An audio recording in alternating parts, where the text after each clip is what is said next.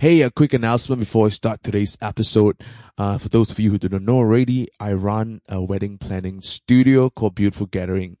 And ever since I started this podcast and my other business, uh, animation studio, I've been neglecting the business for a little bit. Um, so hence I make a big decision to give away my entire wedding planning business, uh, to one lucky, uh, candidate, uh, for free. So if you have any friends or you yourself personally are aspiring to be a wedding planner, uh, do write in the application. The link is in the, on the website. It's uh, beautiful-gatherings.com slash application, but you can also find it on the Brian Victor's uh, website in today's uh, uh, podcast, today's interview episode. So, yep, answer a few questions right in. And um, without further ado, here's today's episode with Aaron Maniam.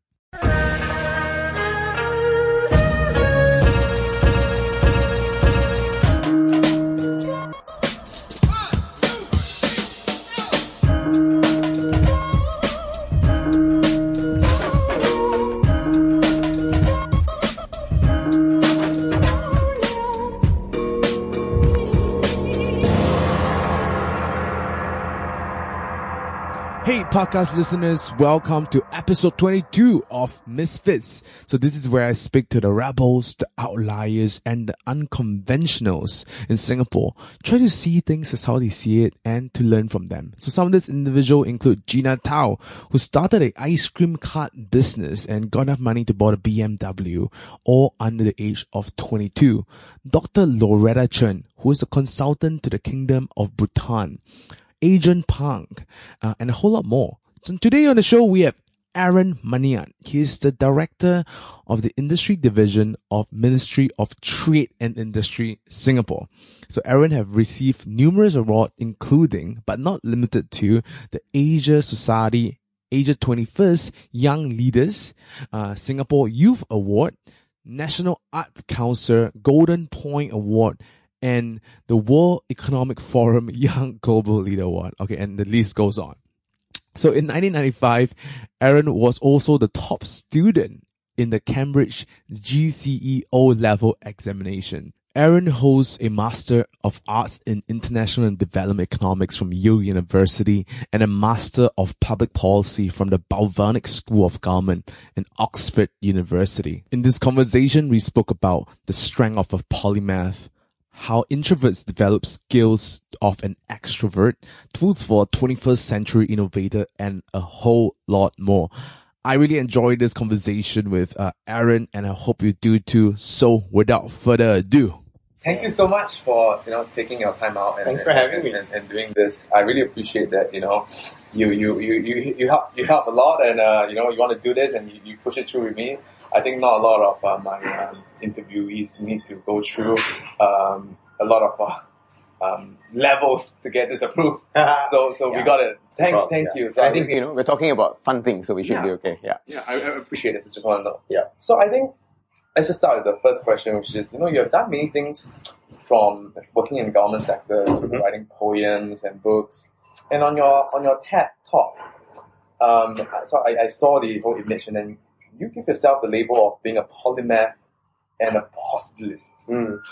Um, so how? Let me really start with one term first. So how would you define polymath?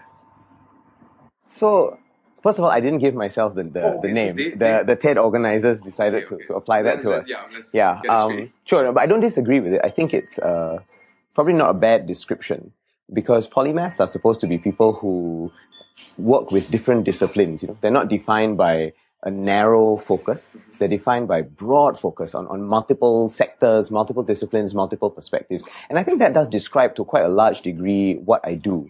And a lot of it actually comes from the kind of family that I come from. Because my family is very, very mixed. My dad is half Tamil, half Eurasian. So there's a bit of Portuguese in there from way back when. My mother is half Malay and almost half Pakistani with a smattering of Chinese. Yeah. So we're a very, very diverse family. And from very young, I realized that boundaries don't really matter. You know, that I don't have an easy label for myself because if you want to label me, then you need all sorts of dashes, you know, with all the, the multiple different ethnic groups. And I figured, okay, if that's the case, then that's what I will be, you know. I don't have to worry about the labels and the boundaries. I will just work with what is there. And I think that's applied later on into the kind of work that I've done. I try not to be focused on a narrow boundary, but to deal with multiple different sectors and how they interact with each other.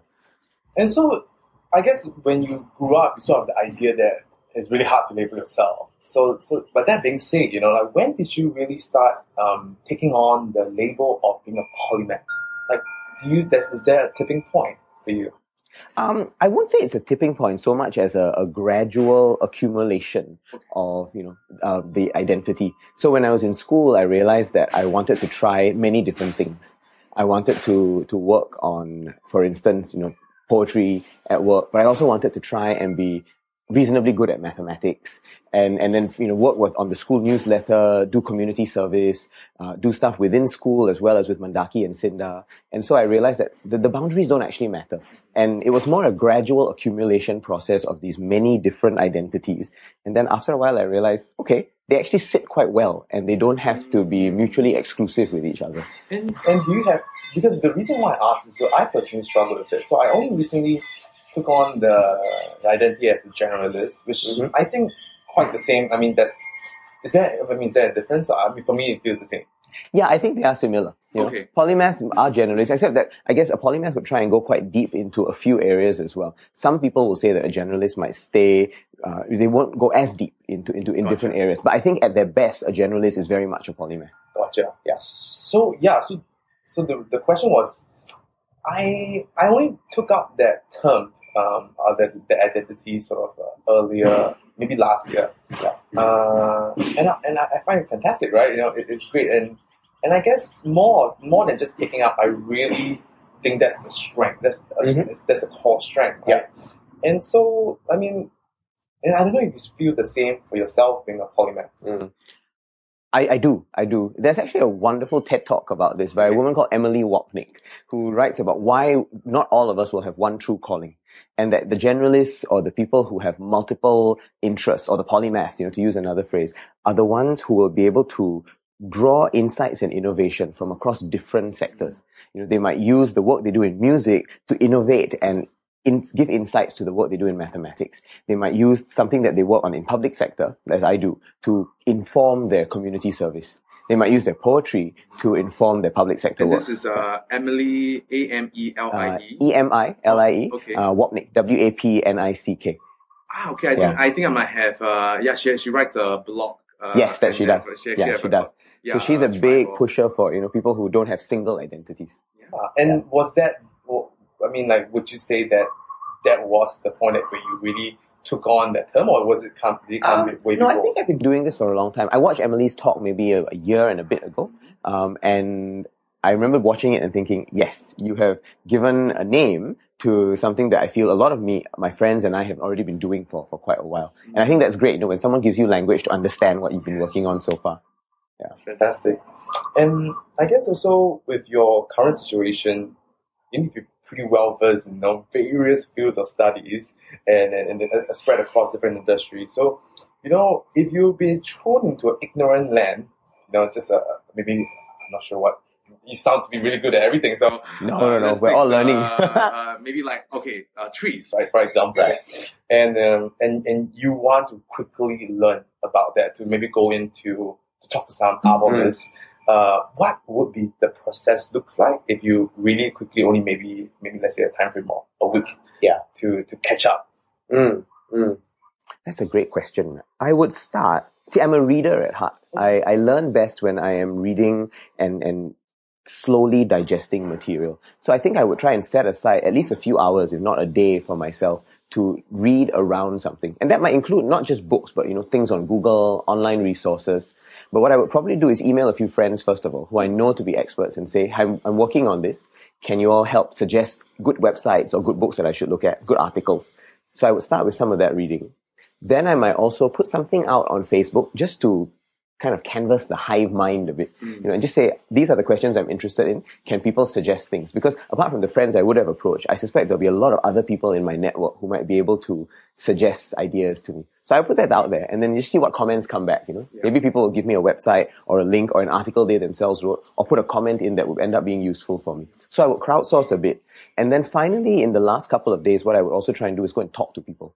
Because I find that I learn a lot when I'm having a deep intimate conversation with a person. A bit like this interview, right? Where we're sitting down and having a deep conversation where we explore things in some detail. This after so you have sort of crafted out some questions that you want to answer. yes, I looking so. for the right person to answer those. Yeah, yeah. Ah, that's, that's interesting. And, and if, if, if it's uh, an arborist, say for example, and you, you throw you into MPark to, mm. to uh, what are some of the, the topics that would be, uh, this is by the way, this is by on the fly, yeah? Sure, sure. What are some of the topics that would sort of like fascinates you about uh, uh, trees and maybe some of the questions that you'd be asking this specialist? Well, that's an interesting question. I've never actually thought about that. Well, the first thing I would, would ask them some technical questions, I suppose. You know, what is the nature of the field? What are the you know most recent scientific trends that they have they have discovered? Um, but I would probably ask that we walk around, maybe go the, walk around the botanic gardens or one of our parks, so that it doesn't just become a theoretical conversation in a, a room, but we're actually living the, the, the trees, you know, with us. And so I, I, would actually probably try and do that kind of walk as much as possible. And then I would also ask them some other questions that are a bit broader, but that hopefully will give insight to the work that they do. So I would ask them things like what makes them happiest when they're at work? What are the things that frustrate them most? Who are their most important allies in the work that they do? And I think those are oblique questions, but they would sometimes generate useful insights into what the overall field is about as well. Especially questions like what makes them happy and what frustrates them. Yeah. Yeah. Uh, those are good questions, uh, actually. Great. So if you ever interview an arborealist, you can ask them some of that. Yes, yes. Yeah. And, and in fact, I, I think those questions are pretty general uh, for any specialist. Absolutely. And, and yeah. anyone, actually, in fact. Yeah. Um, yeah, and it will bring out very good topics of conversation.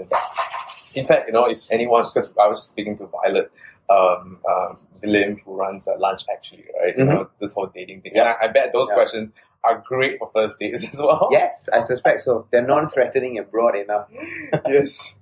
And I want to get your opinion on this because, you know, I'm personally curious of it because most people, more people would say that they are either left brain or right brain. Mm.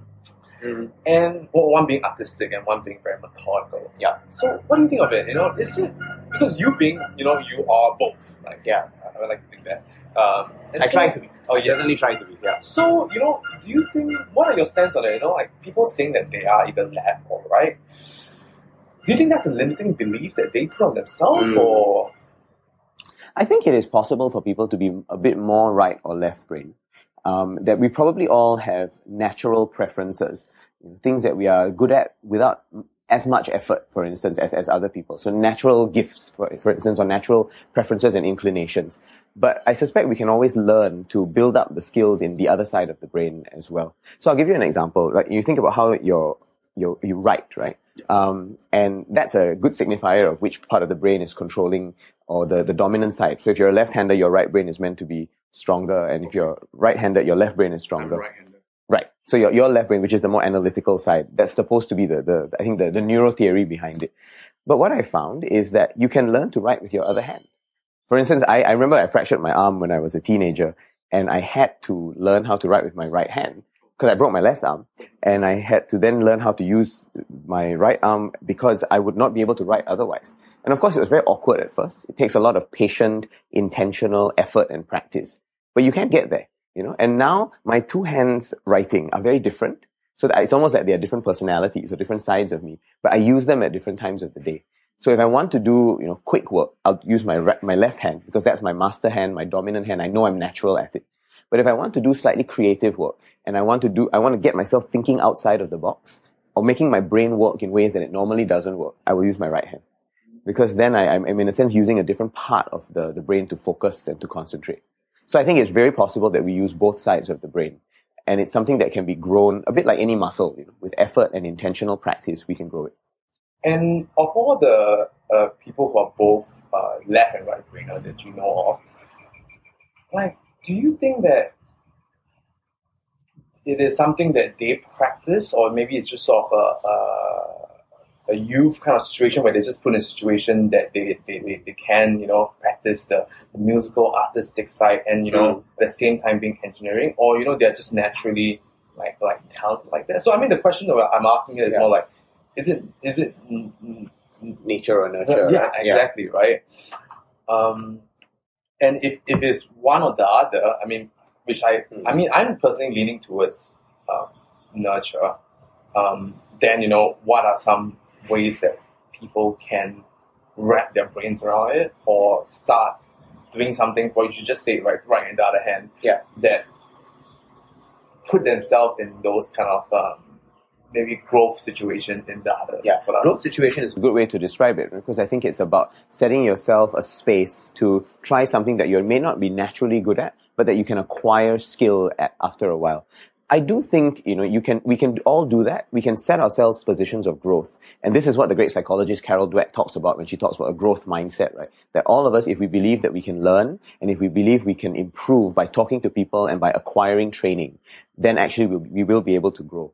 But that doesn't mean, of course, that if you have no musical talent at all, you practice a lot, you can become a, you know, Beethoven or a Bach or a Mozart at some point. That I'm not sure is possible, but you can certainly become a very good functional violin player or someone playing a keyboard. That I think is possible.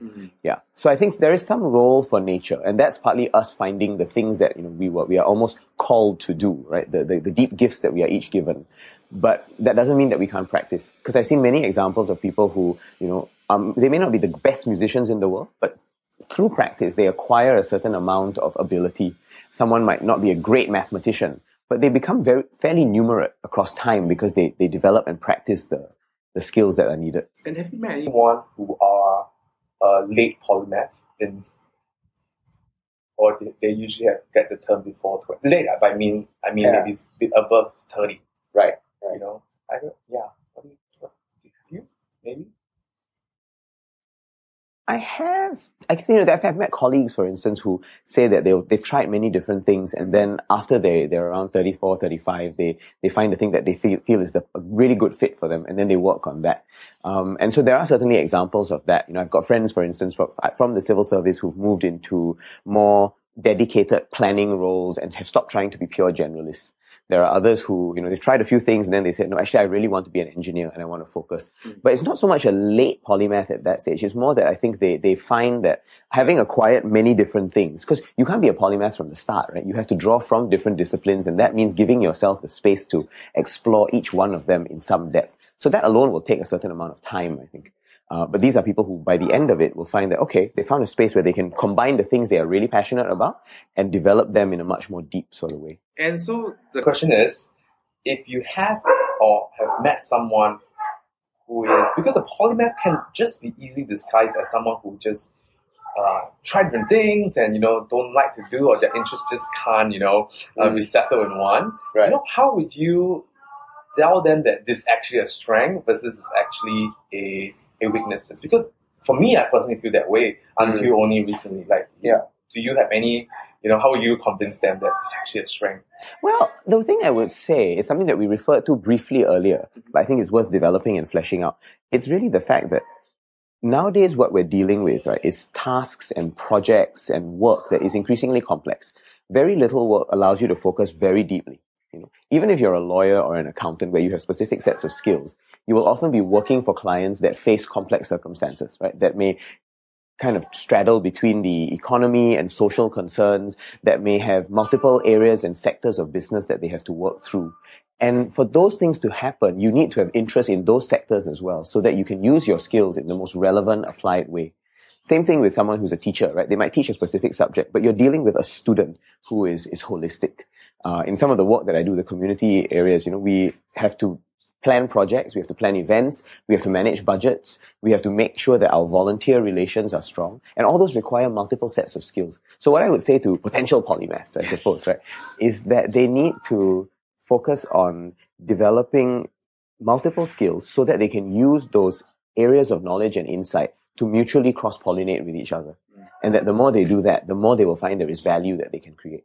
Yeah, and and to just add on to whatever that you have said, which is fantastic, is that um, I think in this world of too many skills, too much things to learn, uh, a good, for, at least for me, I can speak for myself, is um, it's just to follow things that you're interested in. And, and Yeah, just no, pick so. that as the, as Yeah. the first thing, and then just, just uh, until you, you you're tired of that, Yes. then, then go on to the next It's thing. a good indicator that you will at least be interested enough to, you know, make it count for something. Yes. And then later on you can cross-pollinate it with other stuff. Mm. Yeah. So we're going to rewind back a little bit to your childhood. Um, okay. Um, so I, I was looking through your resume and I was just uh, blown away by the numerous awards. Comparing to me, I mean, I'm just a straight That's off, uh, kind of uh, Brian, uh, a good progress award, which is, by the way, uh, the little fluke that you know just need to score very lousily at the start of the year, and then you score better, then you get two hundred fifty dollars like join in your lab. So you know, if anyone out there in need of two hundred fifty dollars, that's how we can do it. Right. Um, so some it includes you being the top student in Singapore uh, for the GCE O level back in 1995, right? so, why are you such a professional at scoring amazing grades? Oh, you know, I, that's a, it's, it's a, it's a funny question. I'm not sure I am a professional at that. I think the main thing really was that I was blessed enough with a few things. Um, I was blessed with parents who made sure that they encouraged us to do the things we were interested in and to, to be the best we could be in, in whatever we chose to do. And I think that encouragement counted for a lot because of course, you know, that's just one exam, right? But there were many moments in, in secondary school of, of also struggling and realizing that I wasn't, you know, a lot better at things like English literature and history compared to physics and chemistry, which didn't come as naturally. But this goes back again to what I said earlier, you know, that you can be, through practice, you can acquire a certain amount of functional skill in a, main, a range of different subjects, um, and make sure that you are reasonably competent at, at all of them. So I think the encouragement to, to just try our best and keep pushing ourselves and grow was an important part of it. I also had teachers who were infinitely patient, right? Teachers in, in school who were willing to say, all right, you're going to, you're good at these things naturally, right? Those things you probably need to put in a less effort for. But there are other things where you will have to, to strive a little more, put in a bit more practice. And, and those were the things I tried to, to work at. And, and that kind of encouragement counted for a lot as well. And when you have that combination, you know, parents and teachers who are so encouraging, um, I guess I was thankfully interested enough to also take them up on the encouragement and, and make sure that I pushed myself as much as I could.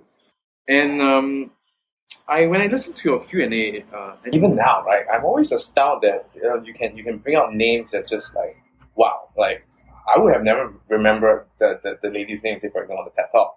Mhm. And so, you know, it's, it's, it's, I'm, I'm actually asking for myself. Is that is there anything that you do that like you know allows you to remember even how to spell the name, right? It's an interesting question. Because I, I, firstly, I would never be able to, to, to, to name the name of the TED Talk, 'cause although I know Right. what exactly what TED Talk Right. because I watched it before. Yeah. So I mean, is that is, is that something that you you know? to be honest, right, I, th- first of all, I guess if I'm struck by something, what I try to do is make sure that I have an easy way to find that information again. Um, so with things like the TED Talks, or whenever I come across anything interesting, I actually have a Google Doc, which I call interesting ideas. okay, And then I will do a quick two sentence summary of the idea and just leave it there. And then every now and then I look back through that Google Doc. Because the nice thing is you can look at Google Docs on your phone now, or when I'm on the train, when I don't have anything else to do, I'll just do a quick scan. And then when you do that a few times, the ideas tend to get reinforced. So I have a, I'm a big believer in that the brain is built not to remember, but to think. Right? So I try and focus on thinking with the, for the brain, mm-hmm. but when I need to remember stuff, I externalize that in my memory and I go into my Google Doc and I just read through what's already there. So it's like a safe space where I store all the ideas that I find interesting. I do that. I do that. I do the same. on uh, Evernote actually. Right. Yeah, exactly. So you can do it on either of those, I think. But then, but I mean, sure, idea I, I- get. it. But then what about like names of people? Like Well, I'll put the name there Okay, as okay, well. okay. So I'll, I'll, I might say something like, you know, interesting idea about polymaths and people with multidimensional interests. And then I'll put the Emilie Wapnick TED Talk, right? Um, so that when I see that, I tend to associate those two things with each other. And and this list is ever growing. It's ever growing. Uh, so it, I mean, Growth mindset, right? So it has to keep growing. Yeah. yeah. I mean, i- i- do you like later on like plug this into like another thing, or you know, uh, once you remember it, or or, or ex- the, the the new ideas of interesting ideas that has not as expired being interesting, uh, I'm just thinking about you know, how I can how you my manage it. Right? Yeah. it's an interesting question. I tend to leave the whole document there, Okay. but I put the newer stuff right at the top. Okay. And then, what every now and then, what I will do is I'll look through the thing. If I have, say, you know, a couple of hours over um, either a weekend or when I'm on vacation, I might just set aside two or three hours for myself to go through this document and then reclassify and cluster the material Mm. somehow. Yeah. And to say, okay, actually now I'm seeing that there's a connection between idea number two and idea number 17, right? And then putting them together and creating a new kind of cluster of ideas. So you you create a new document or just No, I'll do it in the old document. And then I'll keep adding a section, a new, a set of new ideas into the new section as well. So that's kind of like tagging of. Yeah, it's, it's essentially tagging. Yeah. Oh. One of my friends, actually, a guy called Jerry Michalski, who lives in uh, the, the west coast of the US, he actually uses the, you know the Brain software that's out there. The He, he there's a, a, software called the Brain. Um, so his brain is externalized. He just it's essentially a, a software for mind maps that he and he puts in more and more material all the time, including things like links and PDFs and tags. So everything that he knows is actually externalized there. So mine isn't quite as detailed as that. For me, I keep just the really interesting stuff in this document. Okay. Um, but Jerry's brain is actually right out there. You can look it up online actually, and you see that. Oh, okay. So Yeah. okay, let's just uh, so I can find it on Google. So Yeah. what, what should Just? Google Jerry Michalski brain, and you will find it. Jerry Mikowski brain, and then Yeah. Mikowski. How do I? M I C H A L S K I. okay, I wouldn't remember, but it's on audio now. It's okay. That's when that's when you don't have to worry about remembering. You just send me a WhatsApp, and I'll tell you what it is. and and and you know, going back to your childhood a little bit. I mean, you can paint us a picture. You know, how does that look like growing up? Interesting. That goes back, I guess, to the earlier thing I said, you know, about diversity and the kind of mm. family that, that I was very lucky to be born into. Because Growing up was-. So we moved to this place when I was in primary one. Yeah, so I was born in Jalan Kayu for a couple of years and we stayed there and then after that we moved to Bedok North and then we moved here after that when I was seven, yeah, 1986. Um, and growing up was, to be honest, mostly a lot of fun. I mean, I had a, my first brother when I was four, the next brother when I was uh, seven, plenty of young cousins to, to play with as well.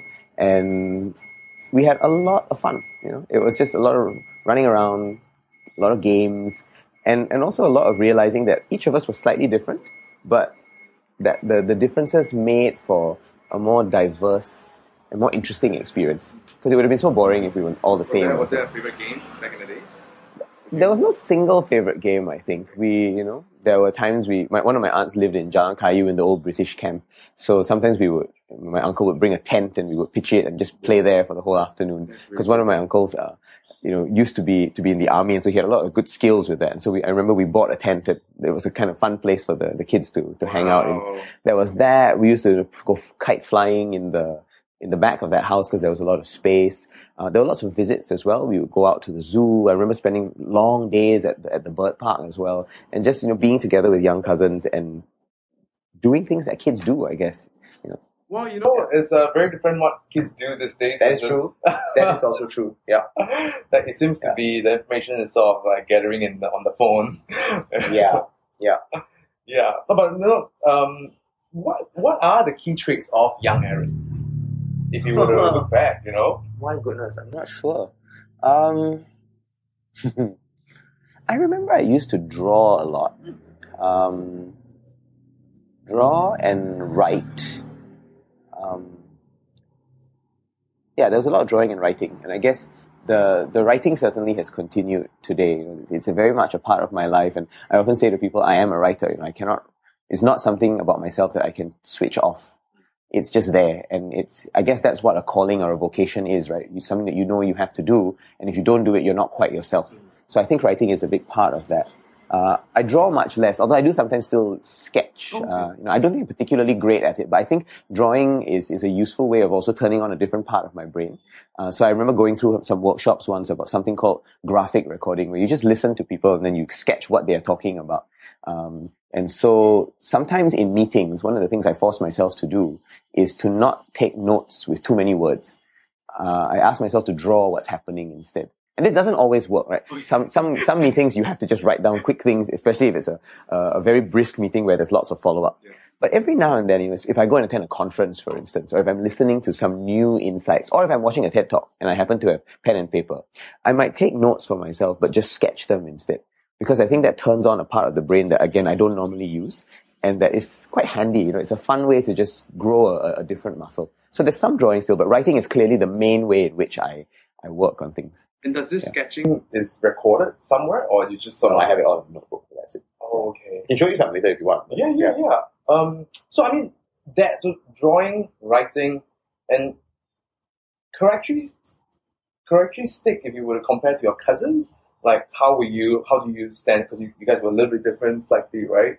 Yeah. How, how do you stand uh, on that? I think one other thing I guess I would have to say is that I was probably more introverted than most. I am an introvert at heart. You know, I I, I gather my energy on my own, um, and that doesn't mean I don't like being with people. I love being with people, uh, but I I need to recharge my batteries either alone or in a small group of people with whom I'm quite comfortable already. And that could be my family, it could be close friends as well.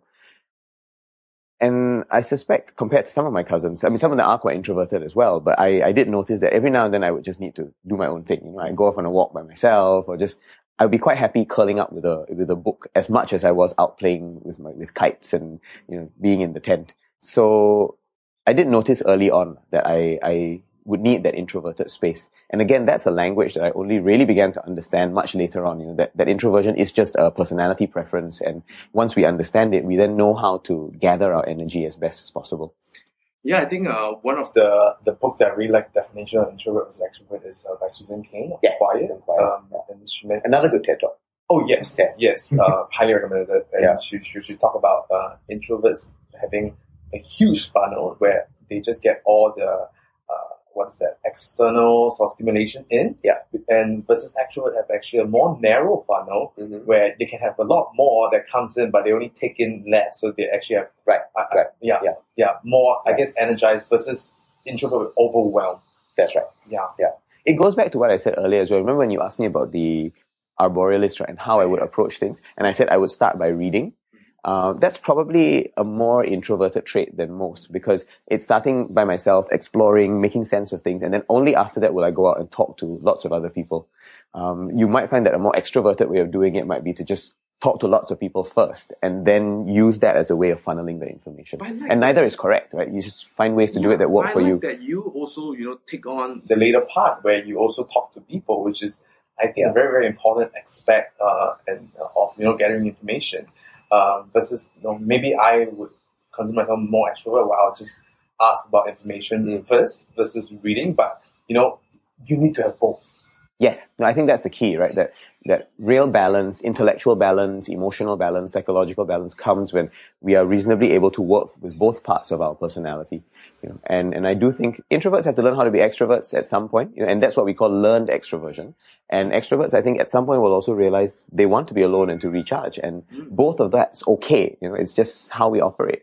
Yeah, but yeah. actually, you know what? That's very interesting. I'm going to dive in a little bit uh, in, in, into that, um, which is as an introvert, um, how did you learn to be extroverted? I mean, in whatever learned extroverted. Ooh, that's a great question. Um, so there's a few things. Um, debating was actually a very good thing for me. I did a lot of debate when I was in school, especially the second half of secondary school and, and JC.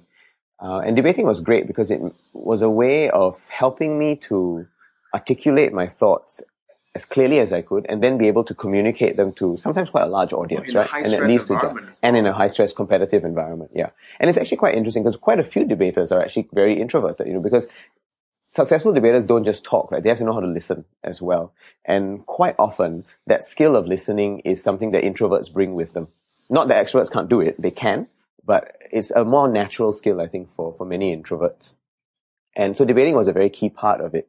And then certain student activities, you know, I was a school prefect, for instance, um, and, and, and being interested in leadership as well meant that every now and then I would be out there, you know, in positions where I would have to communicate with quite large groups of people, not all of whom I know, and therefore not all of whom I'm comfortable with already. And there again, it's a, it's a question of practice, you know. I think I keep going back to that theme of how when we practice, we can actually learn to do things, uh, and, and acquire at least a basic level of functionality at it. And, and extroverting was very much that kind of thing. You know? Just learning how to do it. I was a diplomat for a while when I was in, in the US as well, you know, in, in the foreign service. And there, you have some things that introverts are, need to be very good at, right? The ability to write reports and send analysis home. But how do you get your information? You have to talk to people. And sometimes that means we, being able to walk around in a big room, either at a reception or a conference or some other kind of event, and be able to, to work that room. The image of working the room is really an extrovert skill. And it's something that I've slowly tried to acquire a little bit more competence at. What are some of the best resources one can look into to learn extroversion? Because you talk about a, a, few areas that they could, you know, yeah. put themselves at to, to, to learn it, right? Like debating, but I don't know if they have the time to, to, to ever do that. I mean, especially when you're out working, right? So sure. other than that, is there anything that, you know, as an adult, yeah. uh, is there anything that they can, a spot that they can put themselves in or mm. a resource they can learn? Well, I think firstly start with reading Susan Cain's book Quiet. Yes, because then you, once you understand introverts, you will understand what extroverts are as mm. well. And, and, Susan Cain does give some ideas right, of how introverts can acquire these extroverting skills, even if they're not naturally extroverted. But what I would also say is, I don't think you learn about it theoretically. It's like trying to learn how to run, you know, or learn how to swim. You have to do it. And it's only in the doing that we acquire the ability to build up the muscles. And muscles is the right way to think about it, I think, because you're, you're, you're making it stronger each time through constant use. And if you don't use it, at some point the muscle will start to tear away, right? As all of us who haven't been to the gym for a while and then go back will suddenly realize, yeah. Um, so I think the key is do it and do it in all the ways that you, um, are allowed to or find it easy to do given your, your, your work, you know. So if there's a new person, right, go and talk to them. That may not be something an introvert is naturally ready to do, uh, but kind of starting up that conversation is one way of developing the skill. And once you start doing that, it gets easier the second time and the third time and the fourth. Uh, put yourself in situations where you're giving a presentation, right, and then taking questions during a meeting. That's quite an extrovert skill as well. Um, and again, it's something that introverts can acquire more than basic competence. I've seen introverts do this very powerfully because they've prepared well and they know how to use the material. Yeah, yeah. yeah.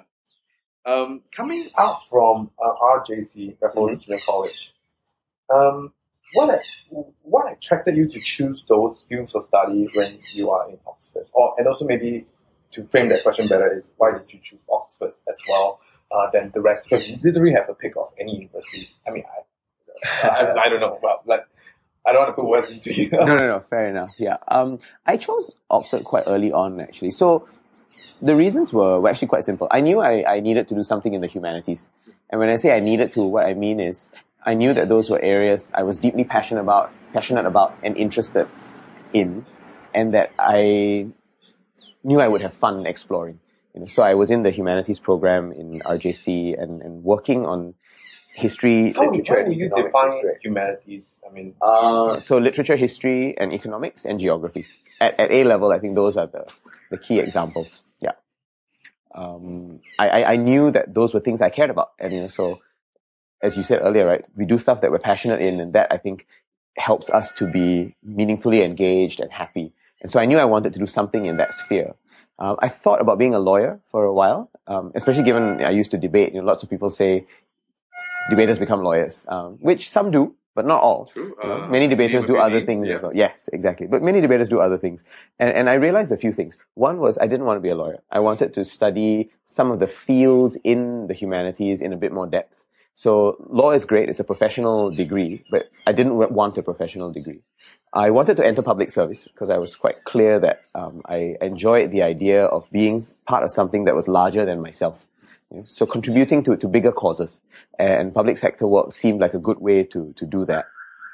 And therefore, the, the degree that Oxford had, philosophy, politics, and economics, was in a lot of ways the most natural one to, to do. You know, that's a degree that has been it's described as what we uh, Oxford calls modern classics. You know, so it produces uh, many civil servants who move on into either political or public sector life, you know, in the civil service.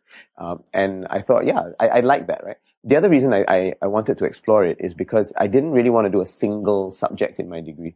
Going back to the idea of of um, you know polymath type behavior, right, or being interested in multidisciplinary work, I wanted a degree that would help me explore those connections to look at how different areas, so in this case, philosophy and politics and economics interacted with each other to produce complex outcomes in, in a society. And I felt that studying any one of those by themselves would not have given me that combination. So there are very few places in the world that offer that particular combination as a single degree. Um, and Oxford seemed like the right place to do it. What were some of the most more uh, big lessons or important lessons that you learned at uh, Oxford? Uh, new, I don't, know, I don't know how to pronounce this. I'm going to like bastardize the the Blavatnik School of Government. So the Blavatnik School was more recent, actually. Okay. Yeah, that was where I did a master's degree in public policy. Uh, but the original degree was um, in Somerville College, uh, which was so the undergrad program in, in philosophy, politics, and economics. Yeah, and the key lessons, as an undergrad, the big lesson that I think I learned um, was to continually look for the connections amongst the, the disciplines because that wasn't always something that was readily told to us. You know, the lecturers would, would introduce the content for their own discipline, but they wouldn't always find the connections. Uh, and that was up to us to, to look at based on the particular subjects that we chose to do and the particular electives you know, that we, we picked. So finding those connections was a key part of it. The other thing was that we did a lot of writing. Wait, you know, let me dive into that a yeah, little sure. bit. Um, so they didn't spell it out to you that you should be finding the connection. No. Yeah. Um, well, when did you know that it was important and, and you know, and, I mean, I guess you, you really wanted it. I instinctively wanted it. That's right, because that's why I picked the degree. Um, and then I remember when I got there, I thought, okay, if this is not happening for us, then maybe we can find ways to do it ourselves. Mm. And you know, the introvert way of doing it would be to sit down and mull on it for a while and think it through, uh, which I enjoyed doing. But every now and then, I tried to also go and talk to people, right, and just get the, the, the cohort together. You know, a few of us discussing things and figuring out oh, how do I learn from what you are gaining as your insights, and how can I share my insights with you. So those sorts of connections were, were useful as well. I think. Did you? So Yeah. you're just saying the other point. Yeah, the other point was about writing, you know, uh, because the crazy thing about Oxford, not just crazy, but also the wonderful thing about Oxford is that you, you are set to read for a degree. You don't study something, you read philosophy, politics, and economics. So you read history, you read English literature, because there's a lot of reading to do. And the reading is then channeled into essays that you write every week. And some might say that, oh, that's not a very great simulation of life. But actually, I found it a very useful set of skills to build up. Because when you're writing, you're processing and thinking and coming up with an independent argument each time, which I thought was a very, very useful thing to do. Because now, in public sector work, or my friends who are consultants, you know, we often find that we have to do that. We have to read very fast, digest quickly, and then distill things into a two or three or four page report. So it's made me a little bit less scared of deadlines as well.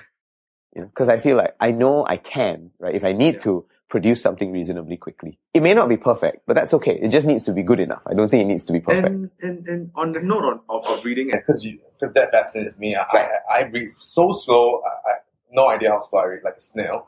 Uh, what what are some of your your reading skills that, that you have acquired? You know, Well, to be honest, I don't think slow reading is a bad thing um, because sometimes I think we skim too much in this day and age. You know, everything's on the phone. It's so easy to just swipe through a, an article and just try and catch the main ideas. But I think what I learned as an undergraduate is how to do skimming when skimming is necessary, right? Get the broad ideas in a particular of a particular text or article. But also figure out, okay, on this idea, I want to go deeper, right? So I need to spend more time on it. And again, it was about finding the right balance between things. During term time in Oxford, I often found that I was running around and trying to do a lot of skimming so that I would get a broad overview of all the different things I was doing. And then once I had picked areas that I was really interested in, wanted to follow up on and do research on, I did a lot of that work during the, either during the vacations or on weekends when I wasn't running around quite as frantically. Because sometimes I think you do need to just slowly read, you know, take, take an hour and, or two hours to read 20 pages and then take notes and, and really slowly digest the material. and with the notes, And you need are, both. Are you, are you looking at just the title or you know then the content page? Um, no, not just that. I mean, I would, I would at least try and, and, and work through, you know, an introductory chapter or one or two of the other chapters, but then skim and get the main ideas from the material, but not feel that I had to know all the examples immediately because you're not memorizing at that stage, right? You're reading for understanding rather than reading for, for um, internalization. But the internalization will come later. So I do think fast reading has its place in life and slow reading has its place in life. It's the same at work now. You know, there are some things which I will skim because I know that I may not need to, you know, if it's an article, I might look at it very quickly. But I try and make sure I know where to find it later. If I need to go back to it Yes. and I look at it closely, then I'll make sure that I, I have it stored somewhere. Yeah, Google Docs. Google Docs or, you know, sometimes just making sure the link is there in, in, uh, you know, on, on my history so that I can go back to it Yeah. easily. Yeah. Do you have anyone in your life that has a huge impact on you choosing your path or you know shaping your um, perspective? Yeah. many actually. I've been very blessed with many uh, mentors and people who've given me that kind of guidance and, and influence. Um, going right back to primary school, I mean, my form teacher in primary two was a woman called Mrs. Daisy Chua, and she really got me started on writing. You know, she, I think she realized that I could story tell fairly well, and she encouraged it a lot. She made us do, you know, a, a long composition almost every week. Wow. You know, where we could come up with stories. And initially, she would just read us stories and have us retell the stories. But after a while, we could come up with stories of our own. And those were amazing opportunities, I think, to just learn what words and language can do. Um, so I was lucky there. My, my form teachers in primary four, five, and six, you know, Mrs. Irene Lim and a woman called Mrs. Molly Low. Um, again, both very, very strong teachers who they encouraged me to focus not just on writing, but to try and be as all-rounded as I could be. To try and get good at even the things I was less natural at. And I think that made a, huge difference when I was in secondary school, uh, all my, a whole bunch of teachers actually were very, very inspiring. There's a woman called Mrs. Lim Jeannie who taught me in Sec 1 and 2 English literature. Uh, my English lit teacher in Sec 3 and 4 was Mrs. Rosie Smith. Again, very strong influence because they both encouraged me to build up the interest and passion that I had in their subject, but at the same time encouraged me to try and learn how to be a good leader, how to serve communities and not just develop for my own sake. I think that made a difference. My math teacher when I was in, uh, Sec 3 and 4, so a man called Mr. Rajaram, who now uh, is uh, administrator at NUS. He also, I think, pushed me to make sure that I, I acquired skills, not just in the areas I was uh, naturally interested in, but in things like mathematics, where I was, I, I, don't think I was the best mathematician in secondary school, far from it.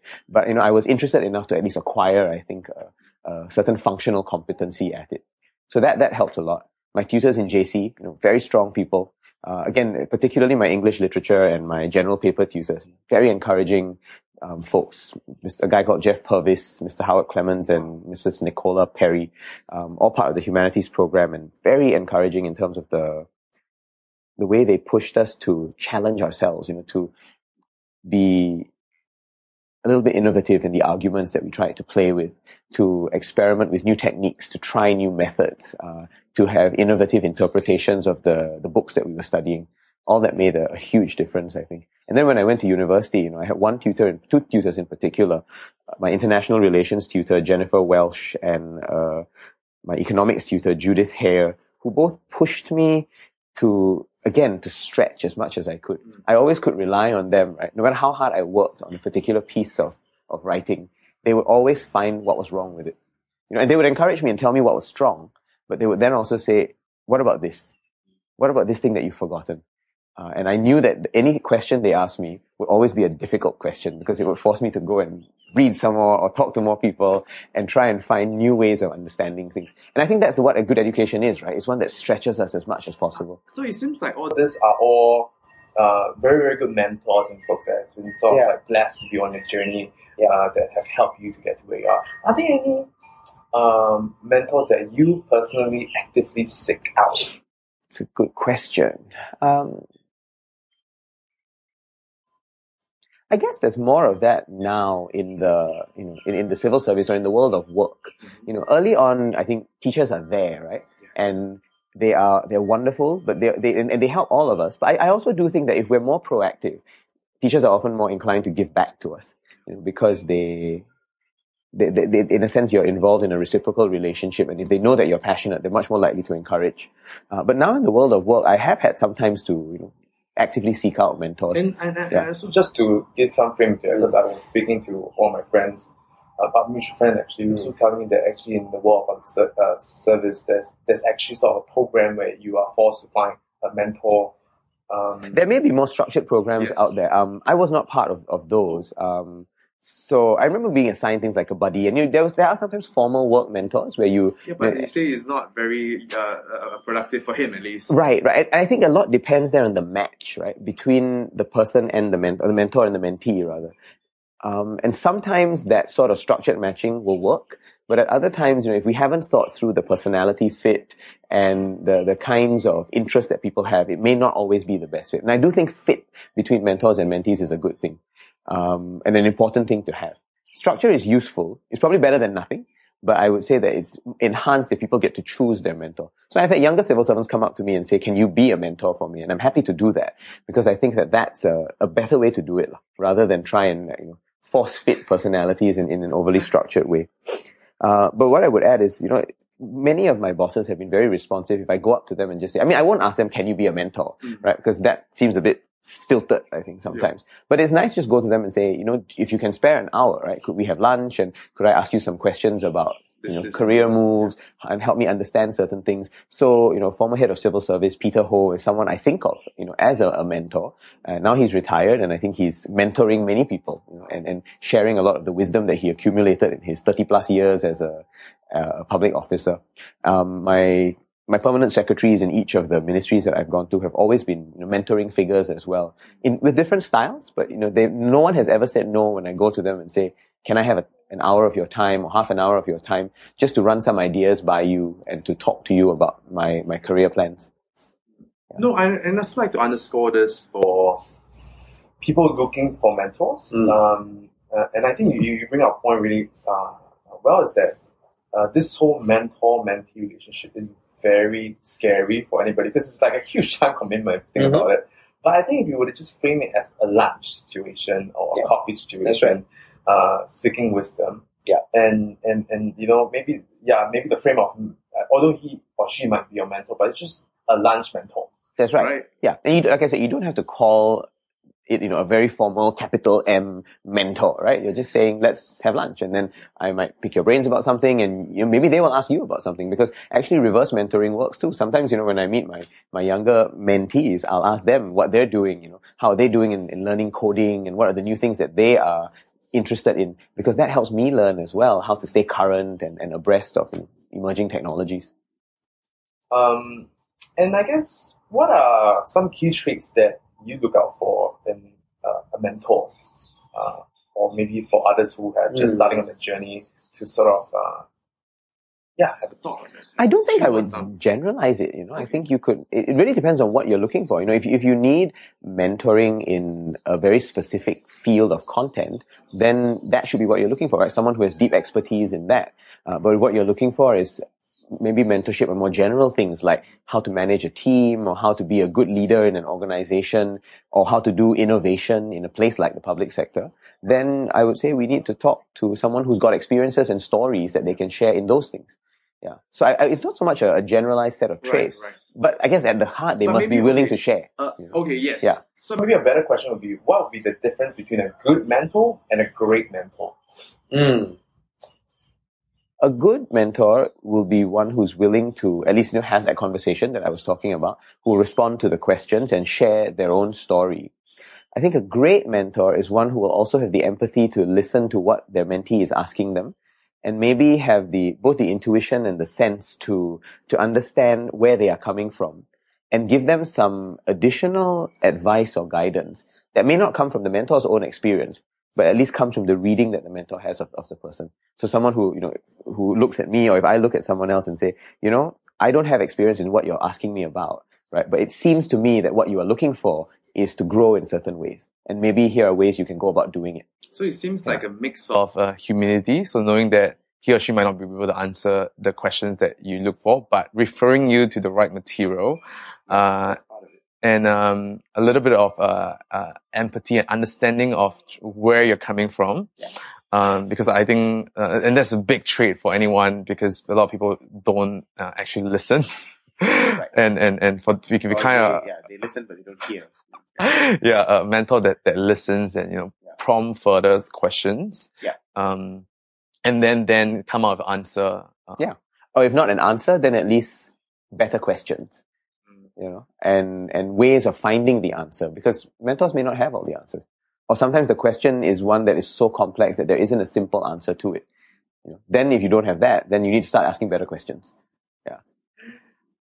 And just on the flip side to, you know, being good, let's talk about some most common mistakes of of mentoring when you know um, are there any that you know you, you uh, because being a mentee for for years mm. are there any common mistakes that that I mean I think one being the listening part, right? You know that, that, Right. that that's Right. you should definitely listen. Yeah. Are there any other? I mean, this the listening part. I would go as far as to say that a good mentoring conversation should involve the mentee talking more than the mentor, actually, because the mentor should be asking questions and you know, kind of probing into the issues that are being explored before they start sharing or you know, trying to to give insights. So, so listening is definitely a key part of it, or failing to listen is, is a common error. Um, assuming that you must have answers is another one. Because sometimes a good mentor just helps you to say, well, maybe you're not asking the right question. Maybe you should be asking this question or another question instead. And I don't have answers to that, but maybe that gives you an insight, right? So that I think is, is useful. Helping people to frame new questions and not always feeling they must have answers. Um, and then the third thing is assuming that you must always share your experiences. Because yes, people want to hear your story, but your story might not be completely transferable to their situation. Especially these days because change happens so fast, right? Technology changes so quickly um, whether it's in the public sector or you know in, in the community work that I do, if I think about when I started doing it, right, in the early 2000s versus what the world is like now, technology has changed, right? The ways in which we interact with one another has changed. Um, we use social media much more extensively now, and that is a world that not all mentors will necessarily be able to work with. Yeah.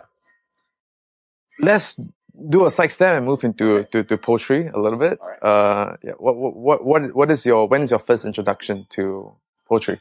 Wow. Um, definitely in primary school. Actually, no, you know, that's not true. I think all of us get introduced to poetry when we learn nursery rhymes. Right? We learn about the way words work and what rhythm and music sounds like in language. And yeah, so I think it was nursery rhymes, you know, and then going to school and, and realizing that you know, these are parts of, of larger stories, right? There are books there that we can read and, and get exposed to even more of the, the, the musicality of this, this, this language. Uh, so poetry, I think, started there from when I was very young. When did I start writing my own? I think around primary three, primary four, you know, lots of rhyming poems that I look at now and I think, hmm, they are all necessary pieces. You know, I, I, I believe that all, everything a writer writes is necessary. Yes. Um, and sometimes it may not be a great piece, but it's a necessary piece to get you to the next one and the next one and the next one. Um, so that, that is the idea of craft as well. You know, that you're building up the writing muscle all the time. Uh, so yeah, it started a lot in primary school, and then it kind of got more formal in, in secondary school with something called the Creative Arts Program. Uh, it's a program that MOE and NUS run for people who are interested in writing, and you know, they we go through a week long residential seminar, and then after that, if we're interested, a mentorship program as well. Now, writing mentorship is of course a bit different from the mentorship we just talked about because there the the mentor is actually giving feedback on the writing, you know, and trying to help the young writer to find their voice. And I was very, very uh, blessed to have two wonderful mentors when I was in school. Um, both poets, you know, um, Miss Ho Poh Fun, uh, who used to be a teacher at RJC and is now has now uh, retired, and Associate Professor Dr. Lee Tzu Pheng, who used to be part of NUS and has now also retired. So both wonderful mentors who helped me to, I think, figure out what my own voice was like and how I could amplify that in the writing that I do. And for someone, because I have zero clue about poetry art at all, how how how would you know you introduce poetry to another person? Like how you know to wrap around our head around poetry? It's a good question, you know. Um, I guess for someone who isn't already in, uh, you know, acquainted with poetry, right? What would I do? I would start off by maybe asking them what their favorite nursery rhyme was, because I'm pretty sure everybody has one, or what their favorite song is. Know, because the best nursery rhymes and the best songs are poetry, right? They're about how words create sounds and images in our minds to convey a certain idea or, or message, right? And then help them to then figure out what is it that they like about that, and why do you like Mary Had a Little Lamb versus Jack and Jill Went Up the Hill, or you know any other of the, the Eminem rap. Right, exactly, right? What is it about it that's interesting? And often people will say one of a few things, right? They might say that it's the, the content, right? There's some interesting uh, lines there that help them to think about the world in a new way, right? And that's what poets would call similes or metaphors, right? You are using images and when you say something is as slow as a snail, right? You're using the snail to emphasize what slowness is. That's a tool that, that poets use. So you might be interested in the content. But some people are interested in the beauty of the sounds as well. You know, what, what Robert Frost calls sound sense, you know, the, the musicality of the, the material. And then realizing that just listening to it, you also get an image of what's going on. Right? So that there are lines in poetry where if you repeat the, the letter S, for instance, that can create the image of, of the whispering of leaves, of the whispering of the wind, for instance. And so the sound matters as well. And when you put that together, right, the content, the images, as well as the sound and the music, that's what poetry is about, I think. Yeah. Yeah, because in writing, there isn't any, uh, I mean, maybe poetry falls under one, subset of, mm-hmm. of, of writing. And I guess that pretty much uh, shine the spotlight. What you the two points that you just mentioned. No, yeah, I think so. I think those two. I mean, all writers would do that to some extent, but poetry in particular needs original images, original content, and sound sense that is particularly beautiful. You know, um, and the best journalists will have it. The best prose and nonfiction writers will have that as well. Um, in fact, if you ask me, you know, some of the greatest novelists in the world, people like Salman Rushdie and, and William Golding, their prose is poetic.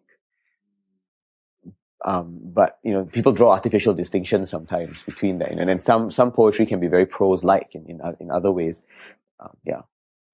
And on a personal note, what does poetry mean to you in your current season of life? Uh, it's a good question. I've always been writing, I guess, like I said, since I was very young, and I do think of poetry as part of a, a calling. You know, it's, it's something I cannot choose not to do. I can, I can stop it for a while, but it will always come back. I like to say that the words are kind of swimming around in the head and in the heart, you know, and then eventually they will come out. Um, in fact, I, I, am a big believer in the fact that sometimes we don't really write the poems ourselves. You know, the poems are actually out there, and the writer becomes the the conduit for the the poem to be expressed. Uh, and it's quite nice when you think about it that way, because that also means that you know, not every poem needs to be utterly and totally perfect, but we are just mediums through which the, the, the content is articulated. Uh, and that's what it means for me. You know, it's it's it's a it's a calling, it's a vocation, and it's a, it's something that I don't just do as an analytical thing, right? It's it's it's emotional, it's physical as well. Um, one one another you know of my poetry mentors, uh, Professor Edwin Thumboo from NUS. He always says that when you read and you write poetry, you don't just write it with the the head, right? It's not just a mental or intellectual process. You write poetry and you read it with your whole being. Everything about you is being invested in that poem. And I think that's what it is. And that's why you can't turn it off because it's, it's such a part of everything that the poet does. Got it. I like it. Give me a good uh, sense of reference now uh, to approach this uh, uh very. It's kind of like high end art, you know. It's, it's you know, when you're not inside, you feel like a, a, a just a, a, stupid idiot that you know go to this event and I have no idea how to look at this paint and try to make an understanding of it. But I think the the way how you just said it, it, it gave me a very good frame of reference well, to approach that topic. It doesn't need to be high end art, right? I mean, nursery rhymes are not high end art some of these, the ancient ballads, the songs that we know, they're not high end. Everybody has access to them. These were things that were sung by the minstrels in villages, you know, or by, by itinerant groups of, of performers. And they would move around different parts of the world and sing their songs and recite their poems. That's where poetry started. And I think it'd be really useful if more of us could do that actually, to get this out to more people, right? And to help people understand that there is poetry in everything not just in stuff that is obviously high end. Yeah, agree, agree, agree. Um, turning to another point, you know, moving down to actually this question is a very, very loaded question, so please dissect it however way you want. Um, I have this generalizing theory of people who are very good at academics uh, they haven't learned to fail yet. And there's a, a lot of power in, in being able to fail and uh, uh, the power of failure. Yeah. And so I, I, have, the, the theory is that, you know, people haven't learned to fail. Uh, and then when they're, they're put on this position, they're playing defense, you know, and, and the problem with playing defense is playing defense in, in what? In, in their work. In, in their work where, where, where, where because uh, I don't want to try this new idea because this old thing still works mm. kind of situation. So, I mean, just what are your thoughts on that? I think it's a very powerful question, first of all, because I do think you're right. There is something quite educative about failure, but it's important to not over glorify it either. You know, that when we talk about failure being an important set of lessons and how it's necessary actually for innovation, right? You can't innovate if you don't fail. Um, you need to experiment and experiments by nature involve either failing or succeeding. You don't know beforehand which of those is going to happen. Um, so I do think that it's a really important set of skills to acquire. The key is how do you fail in a way that allows you to learn, right? If you just fail and you wallow in the failure for a while and then nothing changes about what you do, then that's almost a double failure, right? You failed in what you set out to do and then you don't even learn anything from it. But I think it's when the, the failure comes with reflection that you are able to then say, okay, how do I bounce back from this? What else can I do to operate better, right? Or do things in a different way. So just to give some examples on this, right? I think, for instance, I don't think of the word failure as even necessary now. It's really a case of we, we really should learn how to do small experiments, right? Test our ideas out so that we, we do that in a low cost way. And eventually we find ourselves in situations where we can do bigger experiments because we've learned from the initial ones. So there was some time ago, for instance, where I, I, wanted to set up a new laboratory, you know, in, and I called it a gaming lab, right? It's a, it's a game lab where in the civil service college, we were using games to teach civil servants about complexity, right? How to manage in complex circumstances. And that kind of thing can be quite a big project, right? It can involve a lot of funding because you need to get resources to hire people to design the games and then to run them as well. And initially when I, I remember I broached the idea to some of the my, my peers as well as my bosses, there was a lot of pushback, you know, to say, oh, maybe we don't do this now, let's try it later, are you sure it's going to work? And I remember thinking, okay, never mind, we don't have to start big, right? Let's just start small, like try one game first, learn from it, figure out what works and what doesn't work, then try again, apply those lessons, figure out what worked and didn't work, and then keep iterating that material. So rather than think of it as, oh, I failed to start it at the start, I just tell myself, no, if I want to get from here to there, there are 10 steps in between. I will take the steps along the way and each time I will learn from them as much as I can. So then what you're doing is you're having small failures produce insight, produce lessons and produce education, which then allow for ultimately a certain amount of success. Mm. Yeah. So I think even the framing of failure is, is not always the, the best one that we can use. And this is not to say, oh, we should all set out to fail, you know, but we should set out to experiment. We should set out to learn and that will come sometimes from success, and sometimes it will come from, you know, something that is less than perfect. And if it's less than perfect, then we must reflect on it and figure out what went right and wrong so that we can learn the next time and the time after that. Yeah, I, I agree with you. Um, and yeah, failure is a, is a, is a, is a touchy word. I mean, I have still haven't read my what's a, a, better way to, to, to, to, I mean, you say it as experiment. I think, I mean, some people also say it as, uh, uh, uh, steps to your success. yeah, yeah, right. Yep. Um, and to realize that you know, if you're like I said, you're moving from one place to another, it's not a straight line sometimes, right? You might need to take a few steps forward, a few steps back. You might have to go in curly whirly lines, right? And and but eventually you get there, right? And we mustn't presuppose that the journey is going to be this neat line sometimes it's a really messy process. I'm sure you've seen those diagrams, right? Where instead of a line, it's just this mass of just sprawls and curls. And then eventually you figure it out and you get there. Yeah. yeah. And I think that's what life is like, right? Earlier I said something about how we, you know, we deal much more with complex issues these days, right? And the more complex the stuff is, the more we must allow ourselves to fail. Because in, it is precisely in those failures that we will learn from uh, you know, the experience and be able to move further on. But I should add one more thing, yes. by the way. When I said earlier that we don't glorify failure, right? What I mean is this. There are failures from complexity, like the ones I just described, which are very useful to learn from. But there's another type of failure, right? That's failure of complacency. And failure from, failure from complacency is things like carelessness. It would be things like, you know, you, you know, when you, you write a document, you make typo errors in them because you didn't bother to check them properly. It means things like not verifying facts, right? A journalist cannot afford to not verify facts or someone who's a writer, right? They don't do their research and they do it in a sloppy way. And then it, something turns out to be factually wrong. Those are errors of complacency, I think. And that kind of failure, I don't think we should overly tolerate because those are things we can easily correct for, right? You correct for it by due diligence. You correct for it through a certain amount of care and meticulousness. So with my team at work and in my community groups, I'm very clear to all of them. I will not tolerate failure from complacency because those are avoidable failures. But failure from complexity, I'm more than happy to tolerate because we can't avoid those. We must learn from them. Yeah, that's that's, that's, that's a good way. to to to to think about it. Yes, and yet here you are, you know, uh, uh, uh, you know, like pushing boundaries uh, and trying out new things. Um, Trying to, yes. yes, Yeah. in in in uh, uh, yeah, just, just trying to put labels again. Uh, on in, in a world where it is less innovation is happening uh, in the circle. Um, um, I'm not not true, by the way, not true. Um, but that's just the, how the stereotype uh, maybe is surrounding that. What what has happened? What event has happened in your life that made you so different from the rest? I'm not sure that I am that different, you know, to be honest. Um, and I know, I know this is a website you know, called Misfits, so we need to be different somehow, right? Um, but like I said, I guess it's a, it's a combination of support in the early years to, to realize, okay, I can try, right? I've, I've been encouraged to try and, and, and do things in a slightly different way.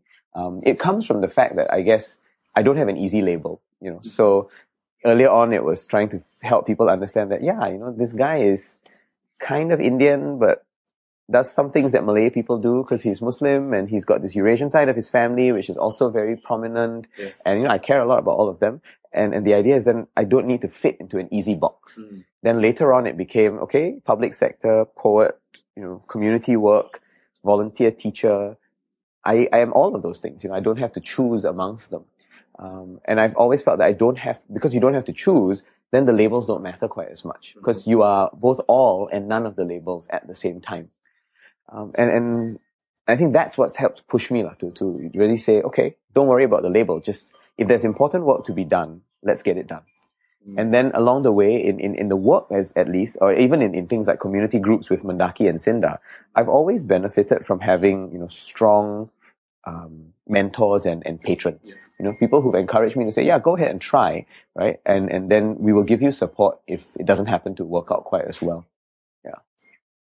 Do you have a favorite failure that, in retrospect, plant a seed for success uh, later in life?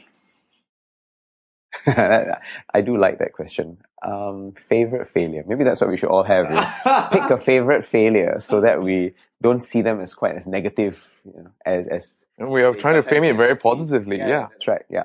A favorite failure. I know organizations, for instance, that do things, uh, give out a glorious failure award, a failure that generates a lot of learning Wow. for, for everybody else. Um, yeah, companies in, in, in, in part, certain parts of the world that, that do that, which I think is a very powerful thing. But my own favorite failure. Hmm. I mean, we can come back to it. We just let it sit for a while.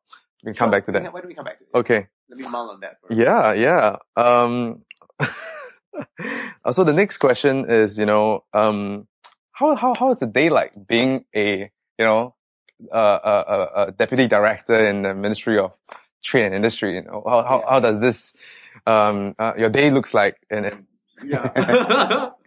To be quite honest, there is no typical day. okay. The work involves a range of things. You know, it involves working with the Economic Development Board on the manufacturing and services sector. Maybe let's just do Yeah. a do a framing into Sure. how about um, the, the the trade and industry, like how would people wrap their head around this? Sure, sure. No, I understand. Yeah. I mean, it's, it's a big ministry. The, the trade part of it is really about the international connections and relationships that we have either with countries or with groups of countries, you know, that allow us to encourage more free trade to take place in the world. Because Singapore is a small and open economy, is you know, strongly reliant on open markets and, and, and a liberal trading um, arrangement. Um, on the industry side, which is where my team does um, all of its work, we are interested in how we grow the domestic economy right? And that might include bringing in MNCs to Singapore, but also growing our small and medium enterprises, encouraging startups, making sure that resources like manpower and capital and land are available for industrial growth. Um, and making sure that we have the energy resources to also, you know, grow the economy, right?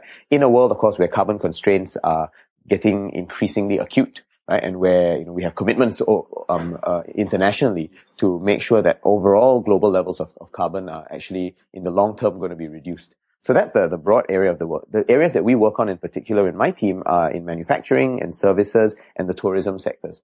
So we're involved in figuring out how do we grow those.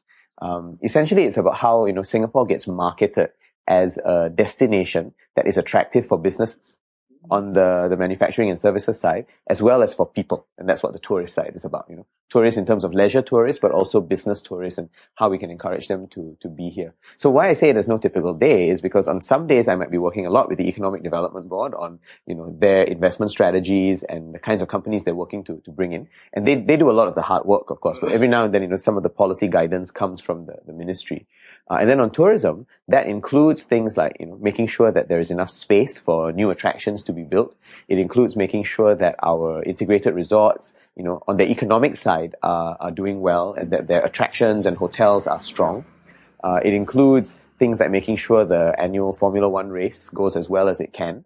Uh, and of course, you know, we have a wonderful race promoter who does a lot of that work. Yeah. But because we are a land, uh, rather a, a night and, and street race, we have a lot of coordination to do because there's road closures to take care of, security and safety issues. So we try and facilitate the relationship with the rest of the government in terms of getting the right approvals.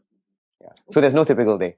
Yeah, it sounds very wide-ranging, uh, uh, uh, from, from technical uh, problems to to to global broad strokes of yep. policy making right. that could help facilitate the growth right. in, in those areas. And, and very complex because you have to work yeah. through other people.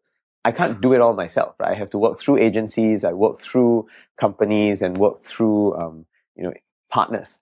And I think that that's the, the nature of the most meaningful work these days. The more mm-hmm. we want to do things that have scale and impact, the more we have to work through others. Mm. Yeah. Oh, you're, you're so right. And, and, you know, I actually want to do a follow up to that question. But before that, um, just a, just a quick one on your, your personal definition of a civil servant. right. That's a good question. you know, if you were to introduce your work um, as a civil servant to an person and right.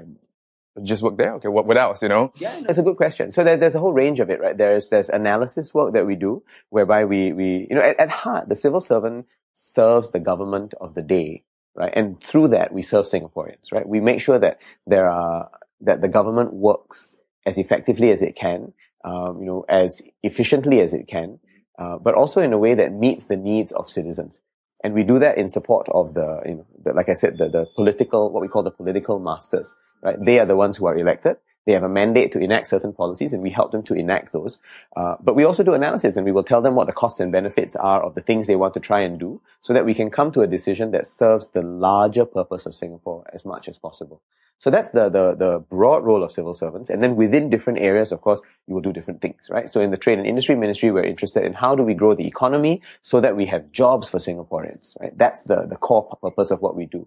In the Ministry of National Development, you might focus on making sure that land use is done in a considered and effective way so that we maximize the space that we have because we don't have a lot of space in Singapore and we need, I think, that space to be, you know, as, as efficiently used yeah. as possible. You know, the Ministry of Social and Family Development, on the other hand, will be there to make sure that um, issues relating to society and family are taken care of, that we give people support where they need it, that those who are in, in need of, of particular assistance from government receive it, and that, you know, the rest of us are providing enough into the taxes that we pay to, to have the, the resources to make those payments. Uh, you know, so it's, it's multiple different things, right? And, and that's why it's so multifaceted you know, because we have government en- encompasses so many different aspects of, of people's lives. Yeah, I mean, yes, I can't. Yeah, yeah, it's hard for me to wrap my head around uh, uh, uh, uh that definition because, like, if I were to meet someone on the street or you know someone come up to me and you know, and if I were to say that they are, or oh, you should definitely join the civil service, like what are, like, yeah, what are their key traits or what are things that they are interested in when they, when, you know, when you tell someone that they are, that, that hey, you should maybe consider that the civil service, um, the best definition I have heard actually comes from DPM Teo, who is the, you know, the minister in charge of the civil service. And he says that at heart, right, never mind all the individual areas that people are working on, because those are very different, as yeah. I pointed out. But at their core, a good public officer is one who derives happiness from the happiness of others. So you, what matters to you is that you are serving a cause that's bigger than yourself and that allows you to have in, sometimes indirectly impact on the people around you. That I think is, is at its core what's necessary. Because, you know, different people are motivated by different things, right? If you're motivated by, you know, a high salary, then the civil service is probably not the best place for you, right? We are reasonably paid, but we're not overly paid right? And we certainly wouldn't make as much as, say, a management consultant or an investment banker sure. or a high flying lawyer. And that's fine. because most of us are not in it for that anyway right? Some people are in this, in, in, a job because they want the pace, right? They want to constantly be doing something different. And maybe if you want to do that, you might want to be a journalist, right? Or you might want to be, be doing work that allows you to, you know, actually explore those new areas all the time. Uh, but if you're interested in doing things that affect causes that are bigger than you, then actually the civil service is not a bad place. Um, I guess also, you know, being in the civil service sector, uh, you must need to deal with a lot of traditionalists. And I've been, I mean, traditionalists might be an innovative person 20 years ago, right, but right. To, in, in, today's day and age might be a traditionalist, what we call traditionalist, right? And what are, what are some of the effective tools in the toolbox that one can deploy to stretch their mind a little bit and maybe change their point of view? Hmm. That's a good question, but I, I like where you're coming from with that question because you, you know, you, you've, you've not assumed, as many people do, that the government is monolithic sometimes people assume that you know, there's only one viewpoint that exists in government. I mean, there's 120,000 people in the government. There's going to be multiple perspectives and you know different views, different interests, right, on on each issue that's out there. And you're right. There's on some things people can be very innovative, and on others they might be a little bit more more traditional. The first thing I would say is that the traditionalist is not always wrong. Sometimes there are good reasons why we do certain things, and we might want to keep doing those. For instance, I'm also probably not an innovator when it comes to things like taxation right? I don't think you want to be asking people how much taxes they should pay, for instance. I mean, there is a macro decision that we make on what taxes, tax decisions are, and I think we should stick to those. But I am a bit more of an innovator when it comes to things like how do we involve citizens in the policy process? You know, how do we not assume that government always has the answers, but allow for the fact that actually government may have certain biases too, and we want to talk to people so that we understand what their needs actually are so that we can respond to those in the most effective way. And I think we're seeing more and more of this in things like the Singapore conversation and some of the public consultation exercises that have started for different areas of policy. So how do you convince people of that, right? That it's valuable to do? Because I think that's a very important question. I think the first thing is don't make it uh, an overly large decision that you're asking people for, right? If you go up to a decision maker and say, I want to spend X million dollars on this new idea, can or cannot? they're obviously going to look at you and say no, right? Because you've, a you've given them no background, you've given them no um, persuasion on why it's useful. And I sometimes I feel I feel that the longer, the the bigger the decision is, the longer you need to give people to adjust to it. It's human nature, right? We take time to get used to a new idea. And the best way to do it is to start, I think, in a very, very slow, you might almost call it a guerrilla uh, kind of method, you know. Uh, and what I mean by that is you, know, you just slowly feed ideas into the system. Circulate an article, right? Send a podcast around. Send a link to a TED video or any other video, right? Then you slowly seed the ideas in. Then two weeks later say, oh, you know that video I sent? Here's another article about it. Here is an example of a country that's actually doing it. Or a country that's doing something that we can maybe modify for ourselves, right? Or if there isn't anyone doing it, maybe you can say, you know that video I saw? I'm thinking about this idea. What do you all think? right? So you're not asking for a decision. You're just slowly seeding and material start and start a conversation. And then eventually someone might come to you and say, why don't we do this? Right? Or you might be able to go up to them and say, remember that article I said? Here's how we should actually, maybe we can try and do something about fellow, it. Get a like-minded person, what we call a fellow right. traveler, you know, a fellow traveler along the way. And then along the, the way you build the discussion further and you might be able to say to a, a senior person, right? Would you support this if we try this? What do I need to do to make the idea better? So again, you're not asking for a decision. You're just saying, if I want to do this, how do I make it better? Right? And you make it a very gradual thing. And then eventually, when you get to innovate, it won't just be your idea because you've built a movement around you of people who care and are interested and are supporting the kind of work that you do. So that's, it's guerrilla because it's not obvious, right? It's a very slow, gradual process. But I think that is how large complex systems change. They don't change simply because one person dictates a change for other people. They change best when there is that gradual patience. But for that to happen, the innovator must have two qualities. One, patience, because if you are, if you, if you want everything to happen immediately, it will not happen, right? This is a campaign. It's not a, not a simple event where do or die, you must succeed. So you've got to have patience. And the second thing is, you must not care where credit goes. If you care that you are given the credit, then you probably won't be sharing these ideas quite as much. But if you share and other people slowly come on board and everybody gets credit at the end, then your, your idea actually becomes successful. So the best innovators I have seen are the ones who don't care about who gets the credit. Wow, I love it. And let me just add uh, something on, on top of that, which is um, reason. So two points that you made, right? One is um, why you need to have patience. And the reason why you need to have patience in a huge organization, and I heard someone talk to tell me about this, be in, in the business or, you know, in, in whatever big organization there is, is that every action, small actions that a person make, a decision to make cause ripple. Yes. And if this ripple is not planned well, uh, your idea would fail very, very easily. And so it takes great, uh, it takes, I think, I guess it takes great wisdom to know that the implementation is, is, is important and, and to know that and you need to have, uh, I guess the, the foundation is patient. And then the, the, the second point you were making, uh, uh, was the, the crediting, um, yeah, about, you know, not having an ego on the idea that you have. Mm. And, um, I guess a person who really echoes that in one of my interviewees is Jack Sim. Mm. Uh, and, uh, and he really, when he do World Toilet Organization, he just do it because it solved a problem and he wants this problem to be solved. And if you, anyone else want to join him on the, you know, he's very easy in giving out credits. And he's, he's like, I don't, yeah, I, am already, mm. I don't, and, and, and, you know, and, and, and again, that's, that's one of the key traits of how successful World Toilet Organization. I think so. Yeah being innovative, I guess, you know, you are always on that, that, that, that topic a lot. And I guess the question to you is that, are there any practices or activities that one can take on to be more flexible in thinking out of the box? Um, yeah.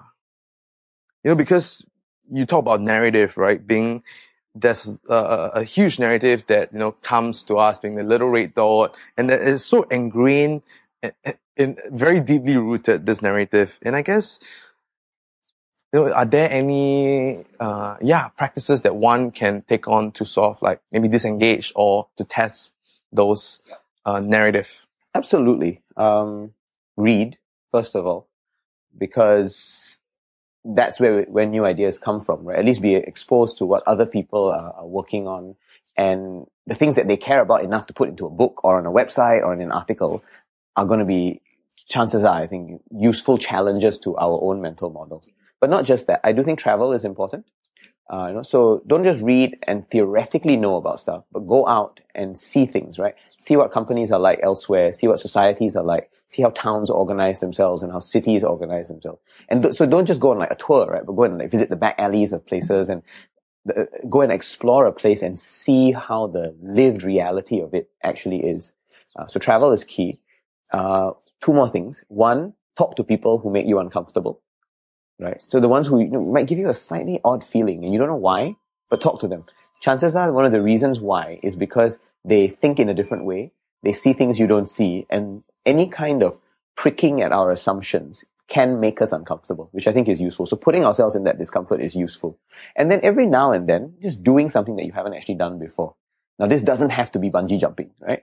Um, but it could be you know, just visiting a new place. It could be trying out a new activity or a new sport, um, and doing things that you didn't always feel you were naturally good at. And it's okay to suck at it the first time, right? That's fine, I think. Uh, but try anyway, right? Because then I think you, you will learn things about yourself that at the very least will trigger a part of your brain that was not working before. Yeah. And then the last thing, sorry, I, I know I said two things, but one more actually strikes me as very important. Please. I do think, and this is not going to be obvious, but I think it's important. I think some amount of contemplative practice is also very important. Because if you're only out there doing the new stuff and reading, but not allowing yourself to digest the material, then you might lose some of the insights that come from it. So when I say contemplative practice, I mean things like, it could be, you know, the very obvious stuff is yoga and meditation. Um, where you let your mind rest so that when it comes back into high gear, you will remember and see connections that you didn't quite see before that. That's one way. But another way could also be things like, you know, going on a long run and just focusing on the run for a while right? So that's a physical kind of contemplation. Uh, some people like to do journaling, right, where they write down the stuff that they've learned. That's fine as well. But I think having some kind of contemplative practice is useful because it allows the innovation to actually gestate and eventually emerge and, and be expressed. Because otherwise, it's just can, it can often stay at the back of your mind and not get articulated in any way. Great, all good answers. Uh, yeah, especially yeah. I mean, just traveling is probably the easiest thing, the lower, the lowest hanging fruit Yeah. that one could Yeah. just uh, uh, uh, take on. Correct. And travel need not even be to foreign places, right? It could be to a place in your own country or your own area that you haven't seen before. Sometimes travel could also be just taking a different route to work. Yeah, and um, uh, uh, I just got introduced to this term called the flâneur. Uh, Have you heard of it? No. So it's a it's a, it's a, it's a French definition. I, I probably would be bad at describing it, but basically just walking around uh, the city and having a sort of like maybe I would just try and find ten old school bus stop Right. in Singapore, Right. and that's all like the, the like like having an adventure in the same geographical land because Yeah. we tend to always have this utilitarian use of the land and we forgot to to open our eyes to Yeah. to to see new things, Yeah. and then having flâneur as exercise is Nice. great. I like that. Yep. Yep.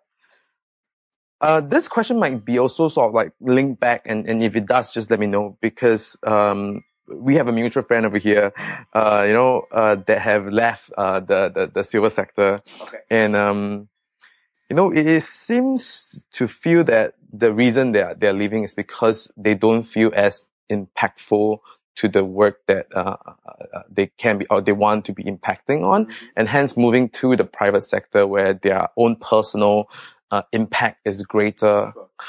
Um, and you know, how do you recommend these people to sort of like skirt the situation, or and you know, and then the next question would actually be the skill set to to polish to be more impactful, which sort of link back to the last question, but I mean, different take. Sure. No, there, I think those are very powerful questions because to some extent, I think we just need to realize that all professions, all sectors actually have both a highest purpose and uh, what I would call, you know, the the less than desirable side, the dark side, if you like. You know, it's very Star Wars, right? Yes. Um, there's a dark and a light to everything. But I'll tell you what I mean by this, right? The public sector, when it is serving its highest purpose, right, has scale and impact, right? Long-term impact, uh, on a very large number of people because of the reach of public policy and because of the reach of institutions. So I think that's quite, quite core. But the public, and, and that's at its best, right? But at its worst, and we all have this, the the public sector at its worst can be a bit slow, right? And like your friend said, they, they might feel a bit frustrated. It doesn't always be as welcoming to mavericks as, as I think it should. You know, we need a few people in the system actually who are pushing at the boundaries. Um, but that's, that's the public sector.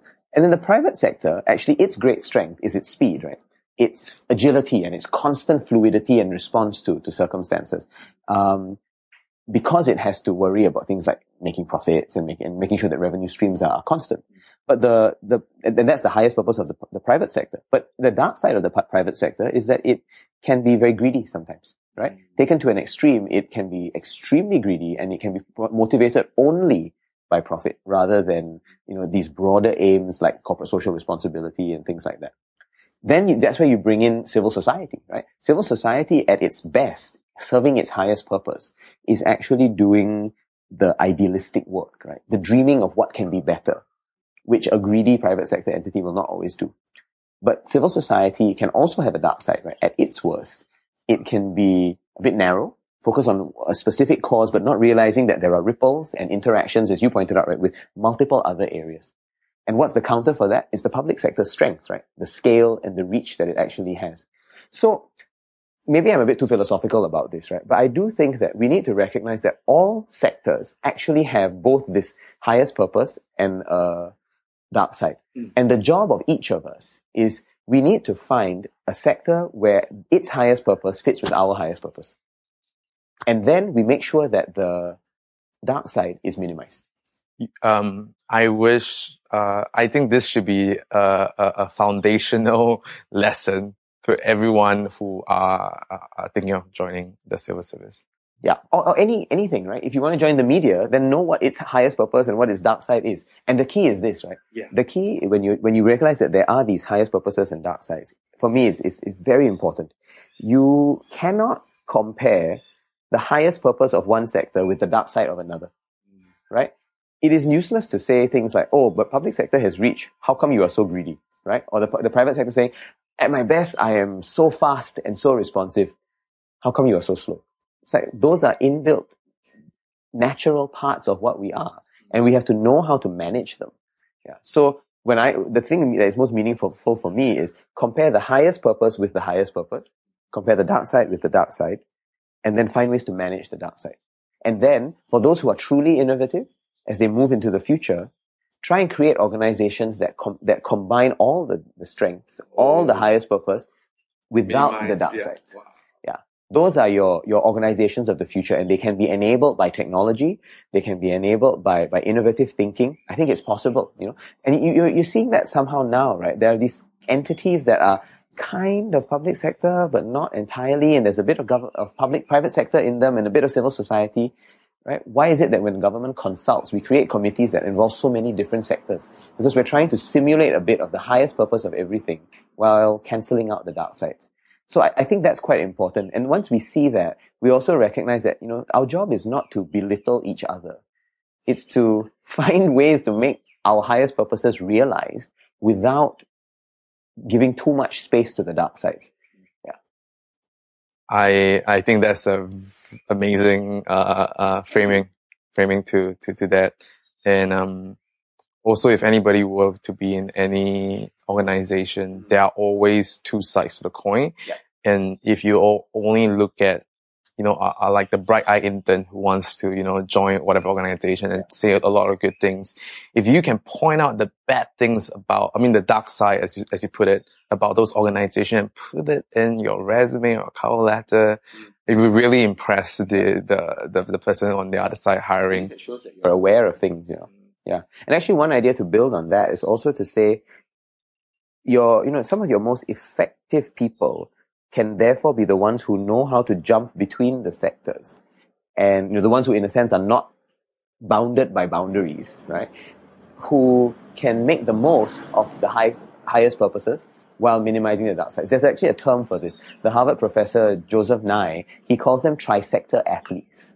Uh, right. So they are trisector. They can take care of, you know, they, they can move between all the sectors, but they are athletes. They, they, they do that in a very fluid way. We don't all need to be trisector athletes, but having some of us be trisector athletes is actually very useful because it allows us to do exactly what I described earlier. Maximize the highest purpose, but minimize the dark side.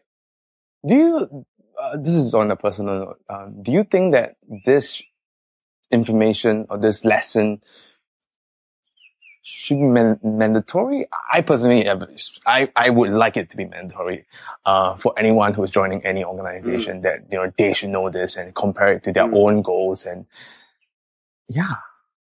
In, in, some ways, I would also say this though. Ah. The, you need to believe this idea through experience, not just because you are told it. Mm. You know, your boss can tell you at the start of the year that this is the case. But if you don't experience both the highest purpose and the dark side of what you're doing, then you probably won't believe the person. You might find that oh, they're being very intellectual.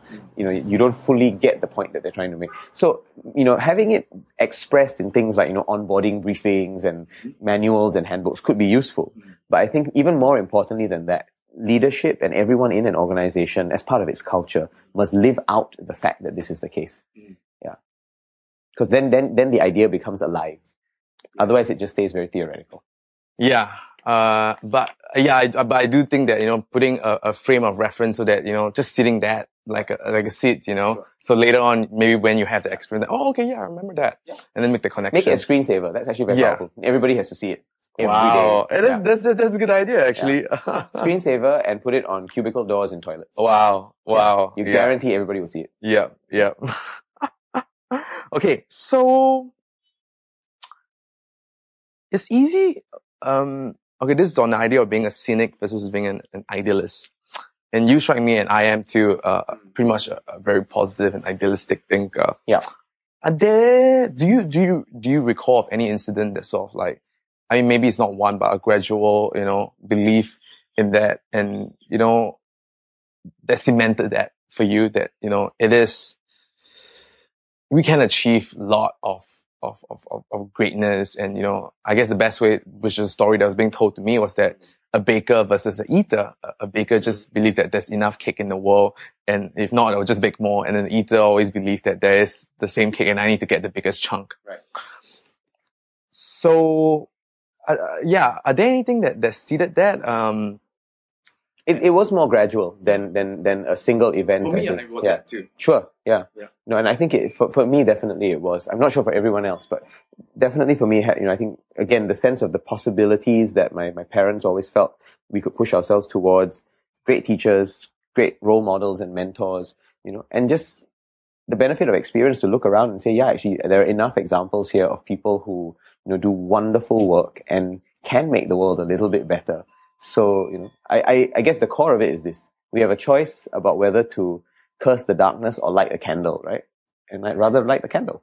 I just think it's a better use of my time and my energy and hopefully everybody else's time. And that's not to say you do it in a naive way, right? Yeah. Naive idealism is useless. It helps nobody. Mhm. But you must be aware that the darkness is there and then you light the candle, right? But if you don't know where the matches are, you don't know where the candles are, then that's useless idealism, right? is there any, um, reference or resources or content that, you know, if I, I, so I can convince my cynical friends to, to maybe start thinking, hey, you know, might not. So That's for me personally. No, no, it's a I- great yeah. question. Um, one of it, I think, would be what we talked about a bit earlier, right? The Carol Dweck idea that you are not just what you are today, you can grow, right? So she says that if you have a growth mindset, you believe that you can learn and continually get better. And that's fundamentally an idealist view, right? That we learn and the world can therefore get better in that process.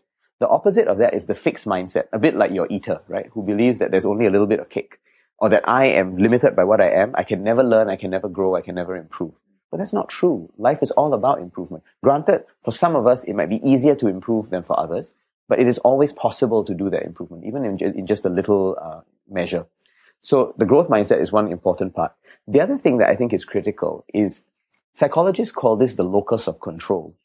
Um, you know, do you believe that the locus of control of your life is external or internal? If you believe it is external, then what you believe is fundamentally that the things around you will affect your destiny. So the system, my boss, my parents, right? Whatever, right? The, the external factors around you. An internal locus of control will lead a person to say, I decide what happens to me, right? I make choices. Those choices have consequences and that's what's going to affect my future most of all. Mm. Now, of course, in real life, you need both, right? If you have only internal locus of control, you'll be very reckless because you won't care about what's going on around you at all. If you have only external locus of control, then I think you are probably quite, you're going to come across as quite weak, right? And not have much agency Mm. because everything will be someone else's fault. And you will not be able to sit down and say, yeah, actually, I can take ownership over my life here. So we need a bit of both, but I suspect more of us can afford to have an internal locus. How? Okay, I, I I like like that, and that's actually one of the questions that you know. Uh, how can I? Uh, what practices can one have to to to have more internal? I mean, to learn. uh, I, I don't know how, what's a better way. To, Phrase No, that, you know no, practices. saying, right? Yes, I understand. Yeah, how yeah, do you grow? practice Yeah. to gain more internal locus. Yeah, because it's one thing to understand it theoretically, but another to actually live it out. Yeah. There are many, but if you had to start with something, I would say that you should start with keeping some kind of a gratitude journal. At the end of every day, or end of every half day or whatever, write down the things that you are grateful for. And the reason this is very powerful is a few things. One is it helps you go to sleep happy, right? Because no matter how awful the day has been, you will find something to be happy about. And I, I do find this every day I can write at least three or four things, right? It might not be much. Maybe I had a really sucky day at meetings and, you know, got scolded and had various things happen. But I might be grateful for small things, right? The fact that I got to come home for dinner instead of having to stay late at work. I might be grateful for a nice walk or noticing something along the way home. I might be grateful because I had a nice conversation with one of the security officers at my, my uh, work office. All those things are things to be grateful for. And the, the, the key is the more you do this, at least the more I do it, the more I have found that actually I can choose whether I have a good day or a bad day. Like Even it. with the bad days, right, where stuff goes wrong that I can't control, there are things that I have agency over.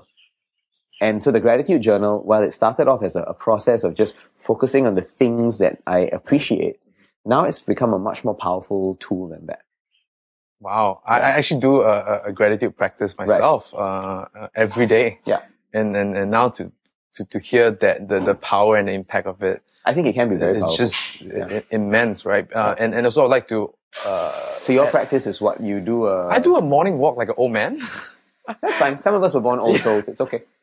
and uh, and I I, I just uh, think about um, uh, different aspect of my life. Actually, I, I do it at the start of the day Right. that I'm grateful about. Um, so uh, health, relationships, knowledge, um, um, opportunities. Right. Yeah, and and I, I, I Exactly. yeah. I don't think the timing exactly matters. It's really the the fact that you do it, right? That that for me is important because that leads to, like I said, the the, the powerful potential in what gratitude can show us. Yeah. Uh, I, I, I agree uh, with you, and it's highly effective, and it takes uh, a short amount of time. And imagine you can just use three minutes of your, of your time to to change your day from an extremely bad day to extremely good day, Yep. and to know that you have the power to do that. Yes. Oh, wow! right. Yeah. You have so much responsibility from different area of your your job, different association, and spending time to write, to read. Uh, how how do you wrap your head around that? You know what? uh, yeah. Actually, the most important thing is I'm not doing any of this alone. Uh, and I think that's really important to say, right? Complex work cannot be done alone. And I have extremely wonderful teams that I work on all this stuff with, whether at work, right, where I have three different teams looking after three different areas of responsibility, uh, or in the community work, I, I have plenty of, of partners, um, you know, soulmates, friends, kindred spirits who work on these issues with me. And it's all about team efforts.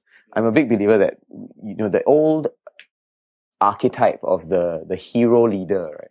Who is out there and just leads everything on their own doesn't actually work. Everything is about a team effort. And the role of the leader in that situation is not to be, you know, the one charging ahead and expecting everyone else to follow.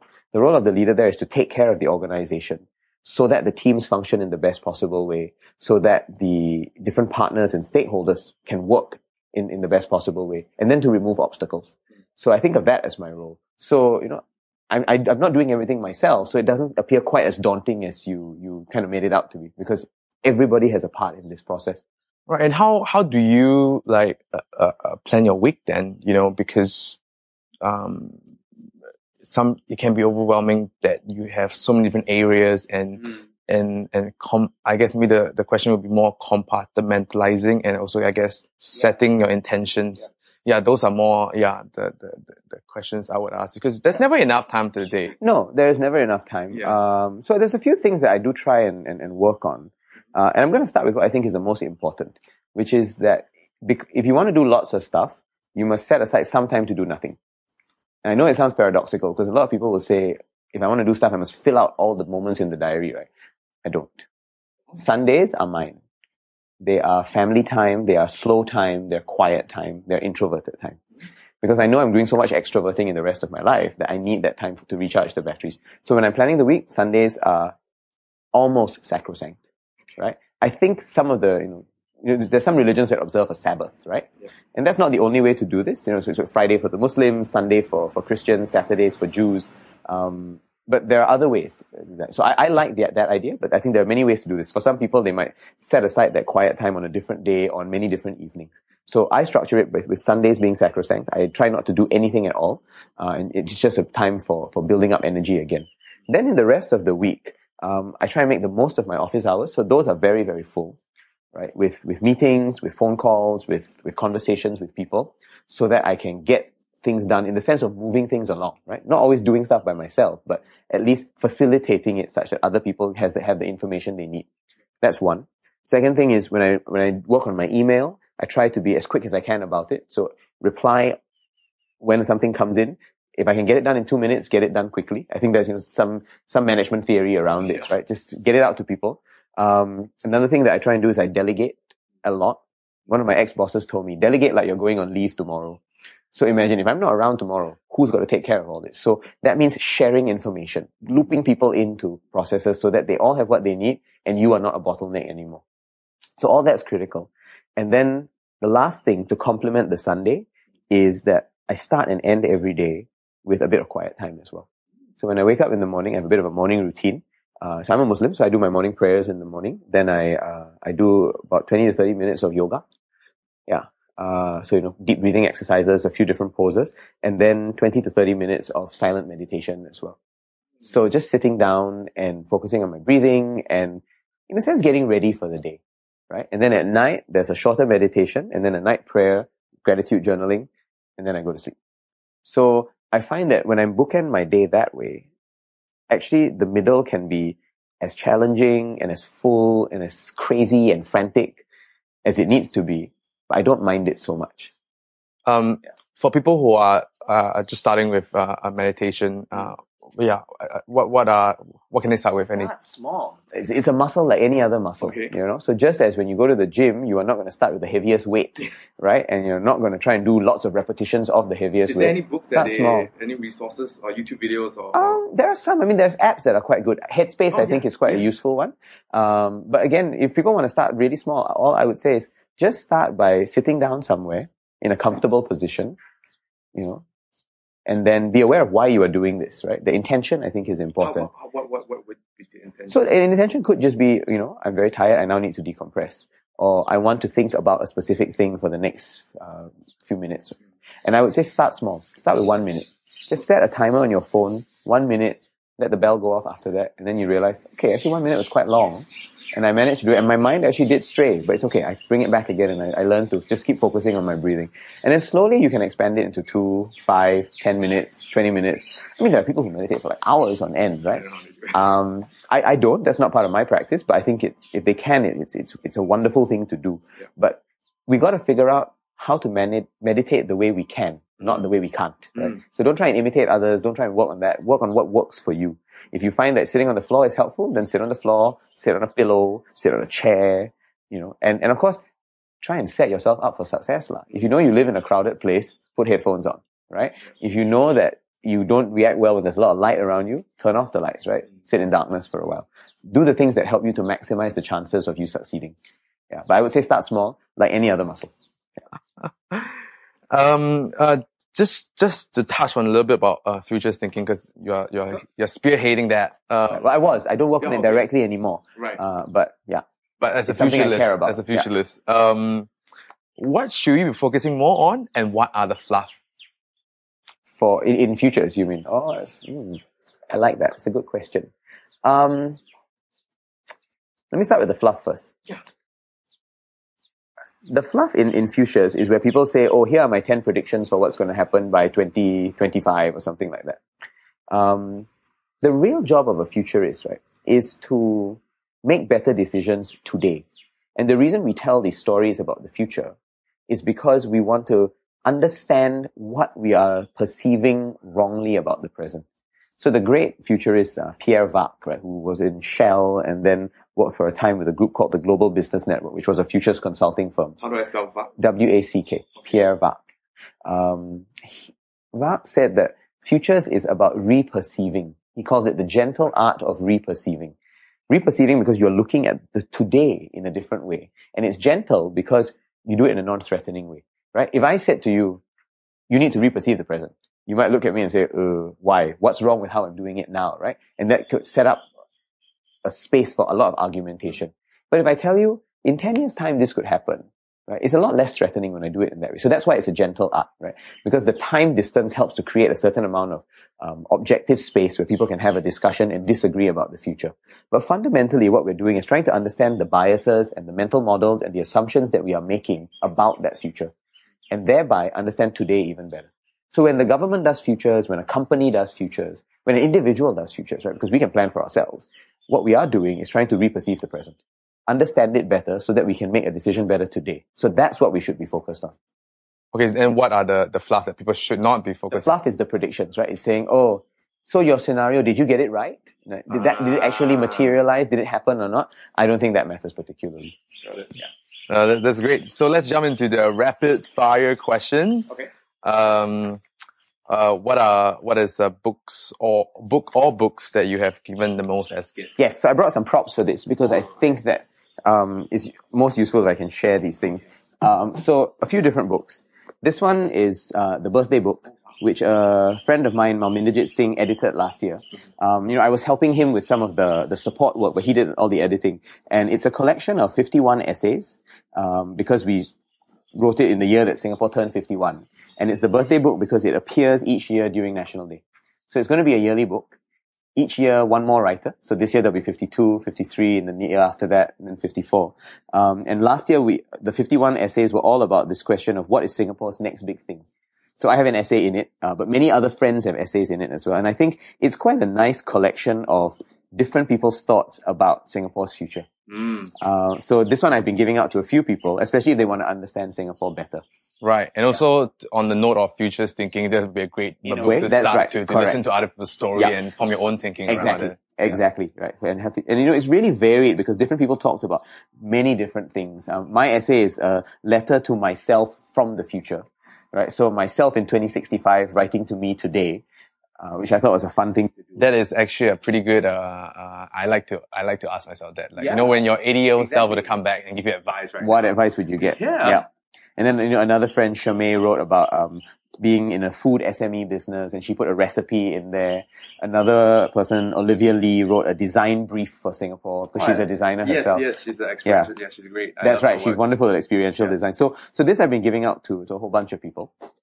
Um, I sometimes used to, less so now, uh, give out my book of poems. The, my first book, um, Morning at Memory's Border, especially if it was to friends who I, you know, what felt I wanted them to understand a bit of me that might not be so obvious in, you know, the more public aspects of my life. Uh, the, the collection has been useful. So there's another book coming out soon, uh, you know, later this year, but this, this for now is, is what I sometimes give out. And then the third thing, um, which I've been giving out to quite a number of people is this book by a friend of mine, uh, Cyprian Consiglio, who is a, he's a Benedictine monk. He lives in a monastery in California, in Big Sur along the, the Pacific there. coast. You've been to Big Sur? Yeah. So it's the Pacific coast. And the book is called Prayer in the Cave of the Heart, the universal call to contemplation. And this is uh, an examination about how actually all the great religions of the world have some kind of a contemplative or meditative practice, right? Not, you might not do it all the time, but they encourage people to every now and then take time to be quiet. And Cyprian examines this from the perspective of multiple faith traditions, because he's an interfaith activist. Um, and that's how I got to know him actually, through, through interfaith dialogue. Uh, and I give this out to people who tell me they want to start meditating, but aren't quite sure how. And, and interfaith, just so I get the Yeah. term right. What, what, what is So it's, it's just interreligious dialogue. They're bringing different people from different religious experiences, or even who don't have a religion of their own, uh, who to come and share their experiences and kind of recognize the common humanity that they, Okay. that is between them. And, what's nice about this is it's all about different forms of meditation, and each chapter ends off with a couple of paragraphs of practical things that people can do to start meditating. So um, this is another resource that I think is quite wonderful, and I, I try to share it with people. So those three things, depending on the context, I try and share them. All right. Yeah. And do you have a favorite documentary or, or, or movie? You know, you mentioned you're an old soul earlier, right? Um, I am as well. So I really like old vintage materials. So the two that I have are The Sound of Music and Ben Hur. Uh, both great movies in different ways that you know explore human values in a very very deep way. Okay, if, Yeah. if one were to, to, to pick one to, to start. Oh, that's very hard. But I think if I had to pick one, it probably would be The Sound of Music. I watched it earlier. I have loved it for longer. And Okay, so sell, sell us, that. sell me that because I never heard of the sound of music. So it's it's a it's it's, it's the, one of Julie Andrews you know most famous films. Uh, she's got it's a musical first of all, so the songs are fantastic, and and actually there there are songs that we made nowadays we don't even know came from that musical. You know the song My Favorite Things, Raindrops on Roses and Whiskers on Kittens. That's from the movie. Um, the song Do Re Mi. Do a deer, a female deer. That's from the movie. So it's it's a movie that actually in small ways has really shaped a lot of common vocabulary these days. And I think we don't even notice it, which is a sign of a successful piece of art, I think. That it's there influencing us without us even knowing. Um, so that's the, the, the, the film element of it. But, you know, the story is just a great one, right? It's a young nun who meets and falls in love with a man, uh, and the family of seven that he, seven children that he has, because their, their mother passed away. Uh, and it's set during World War II. So it's partly about the conflict between the Austrians and the Germans as well. Okay. But multiply wonderful stories. The sound of music. Yep. Uh, what have you purchased recently under a hundred dollars that has most impacted your life? my second yoga mat. Um, so I have, I've always had one at home and I've done yoga in the morning and evenings, as I said, right? Uh, but I remember also thinking, you know what? This should infuse the rest of my life as well. I shouldn't think of work as somehow separate from my, my meditation time. So I actually have a yoga mat open in my office all the time. Uh, if I feel like I've been checking email for too long, I might do a few poses just to stretch the back again. Uh, and sometimes at lunch, if I have enough time, I'll do a, you know, maybe 10, 15 minutes of meditation on and, the mat what as well. uh, uh, uh, yoga mat if anyone to get one? Um, you know, to be honest, I'm not even sure what the brand of it is, but whatever yeah, I, I, I got it from a sports shop in Funan, um, the one, one day when I was free during lunch. Yeah. Right. Um, what important truth do very few people agree with you on? Um, this would probably be the the combination of growth mindset and internal locus of control that I mentioned to you earlier. So growth mindset being the fact that we can grow and learn, right? And locus of control where you say, I am responsible for my future. I can take charge of things. I think when you put those together, they can be very empowering. But a lot of people, who, when they disagree with me, will say, "Oh, but you know, the system still matters. Are you sure we have so much agency?" There are external factors out there as well, and they're not wrong. I just don't think those external factors need to control who we are. Good. Um, any advice for your 20 and 30 year old self and place us where you're at? So it's a good question, you know. I mean, I just told you I wrote myself a letter from the future, right? Uh, but I actually don't think I would want to give myself advice. The reason for it is that I think life is an emergent process, right? We are all perpetual drafts. We're always becoming something. We're never static, right? So everything that I, that used to happen, I wouldn't want to avoid. I wouldn't want to give my old self advice and say, don't do that. Try something different. Because without the things that happened, I would not be where I am now. So I, I think I wouldn't want to change anything. And I want, I would want that emergent process to just play itself out. What is the worst advice you see or hear being dispensed in your mm. circle? Find yourself. Um, I hate that one because finding yourself suggests that there is a self that you can find. Uh, but actually, each of us is a self that is always in process of becoming, right? We're always changing. We're always evolving. We are learning. We're growing. And so find yourself doesn't strike me as a particularly useful thing because, you know, the self I find today and the self I find tomorrow might be very different. Yeah, and and also uh, that's really good because you're coming back to your point of the internal versus external locus yeah. of control. Exactly. You know, crafting yourself Correct. Is more internal locus of control to look at things versus finding yourself is externally. External, that's right. That there is something out there that's predetermined for you to to locate.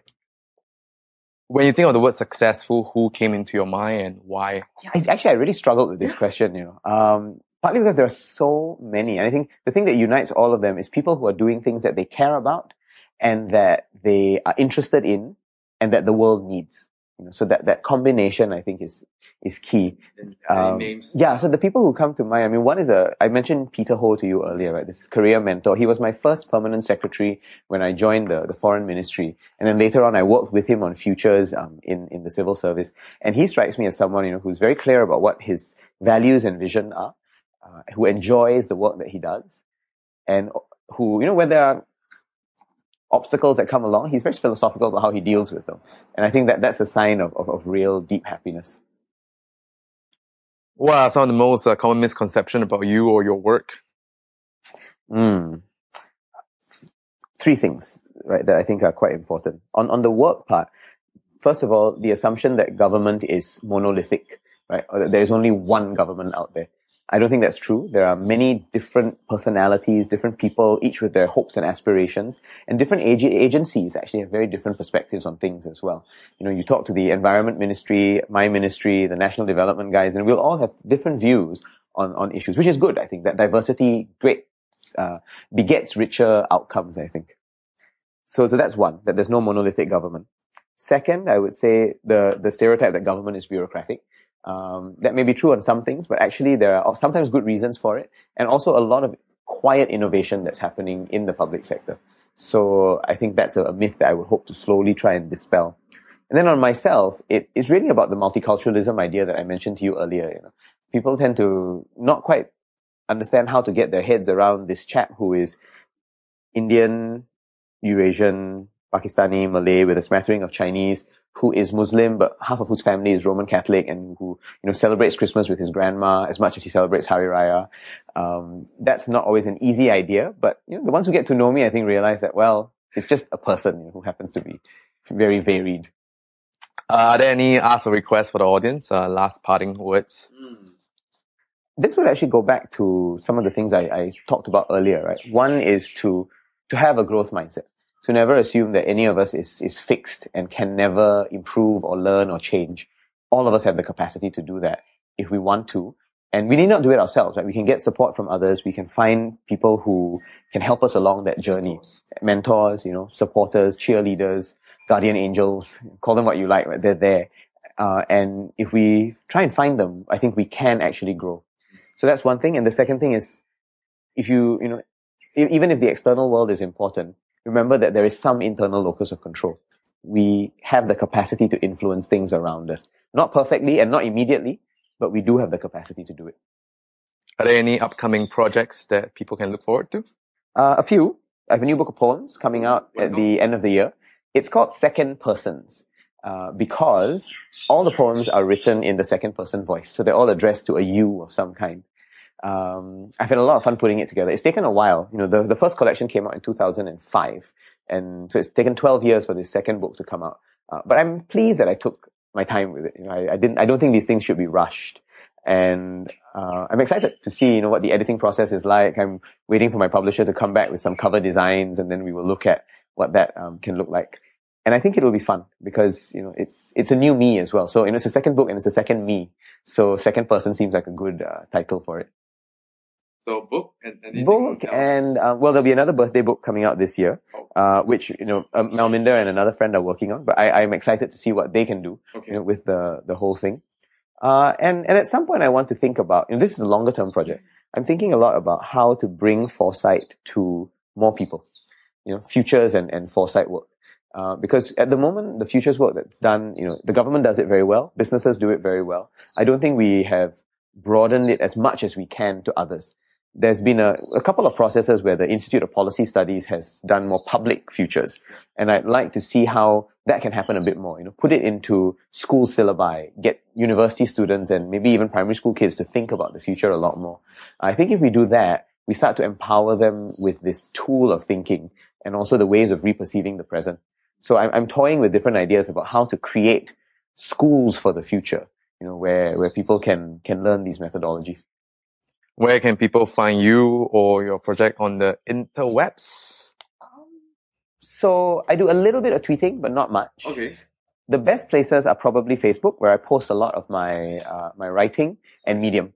So I sometimes cross post between Facebook and Medium, okay. and increasingly I'm putting up stuff on Medium, uh, both the poems as well as writing on ideas of complexity as well as some of my ideas about you know how public policy and, and innovation can evolve in the future. Mm. Yeah. And and, and where, where is the what's the user? So just Aaron Maniam. At, at okay. Yeah. Perfect. Uh, and uh, we're done. Great.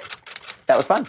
What's up, people? It is over. Can you believe it? You guys just sit through, listen through two hours of interview. Wow, I'm proud of you guys. So as usual, all show notes, links, books can be found on the website, brianvictor.com, Brian for why. And if you have any misfits you'd like to hear from, you know, feel free to drop me an email. Tell me why you want to uh, hear from them uh, or some questions you'd like to ask and what you want to learn from these people. And again, thank you so much for giving me your time and listening to this episode. I, I really hope you enjoy it.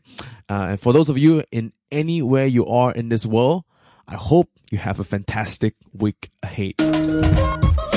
Thank you.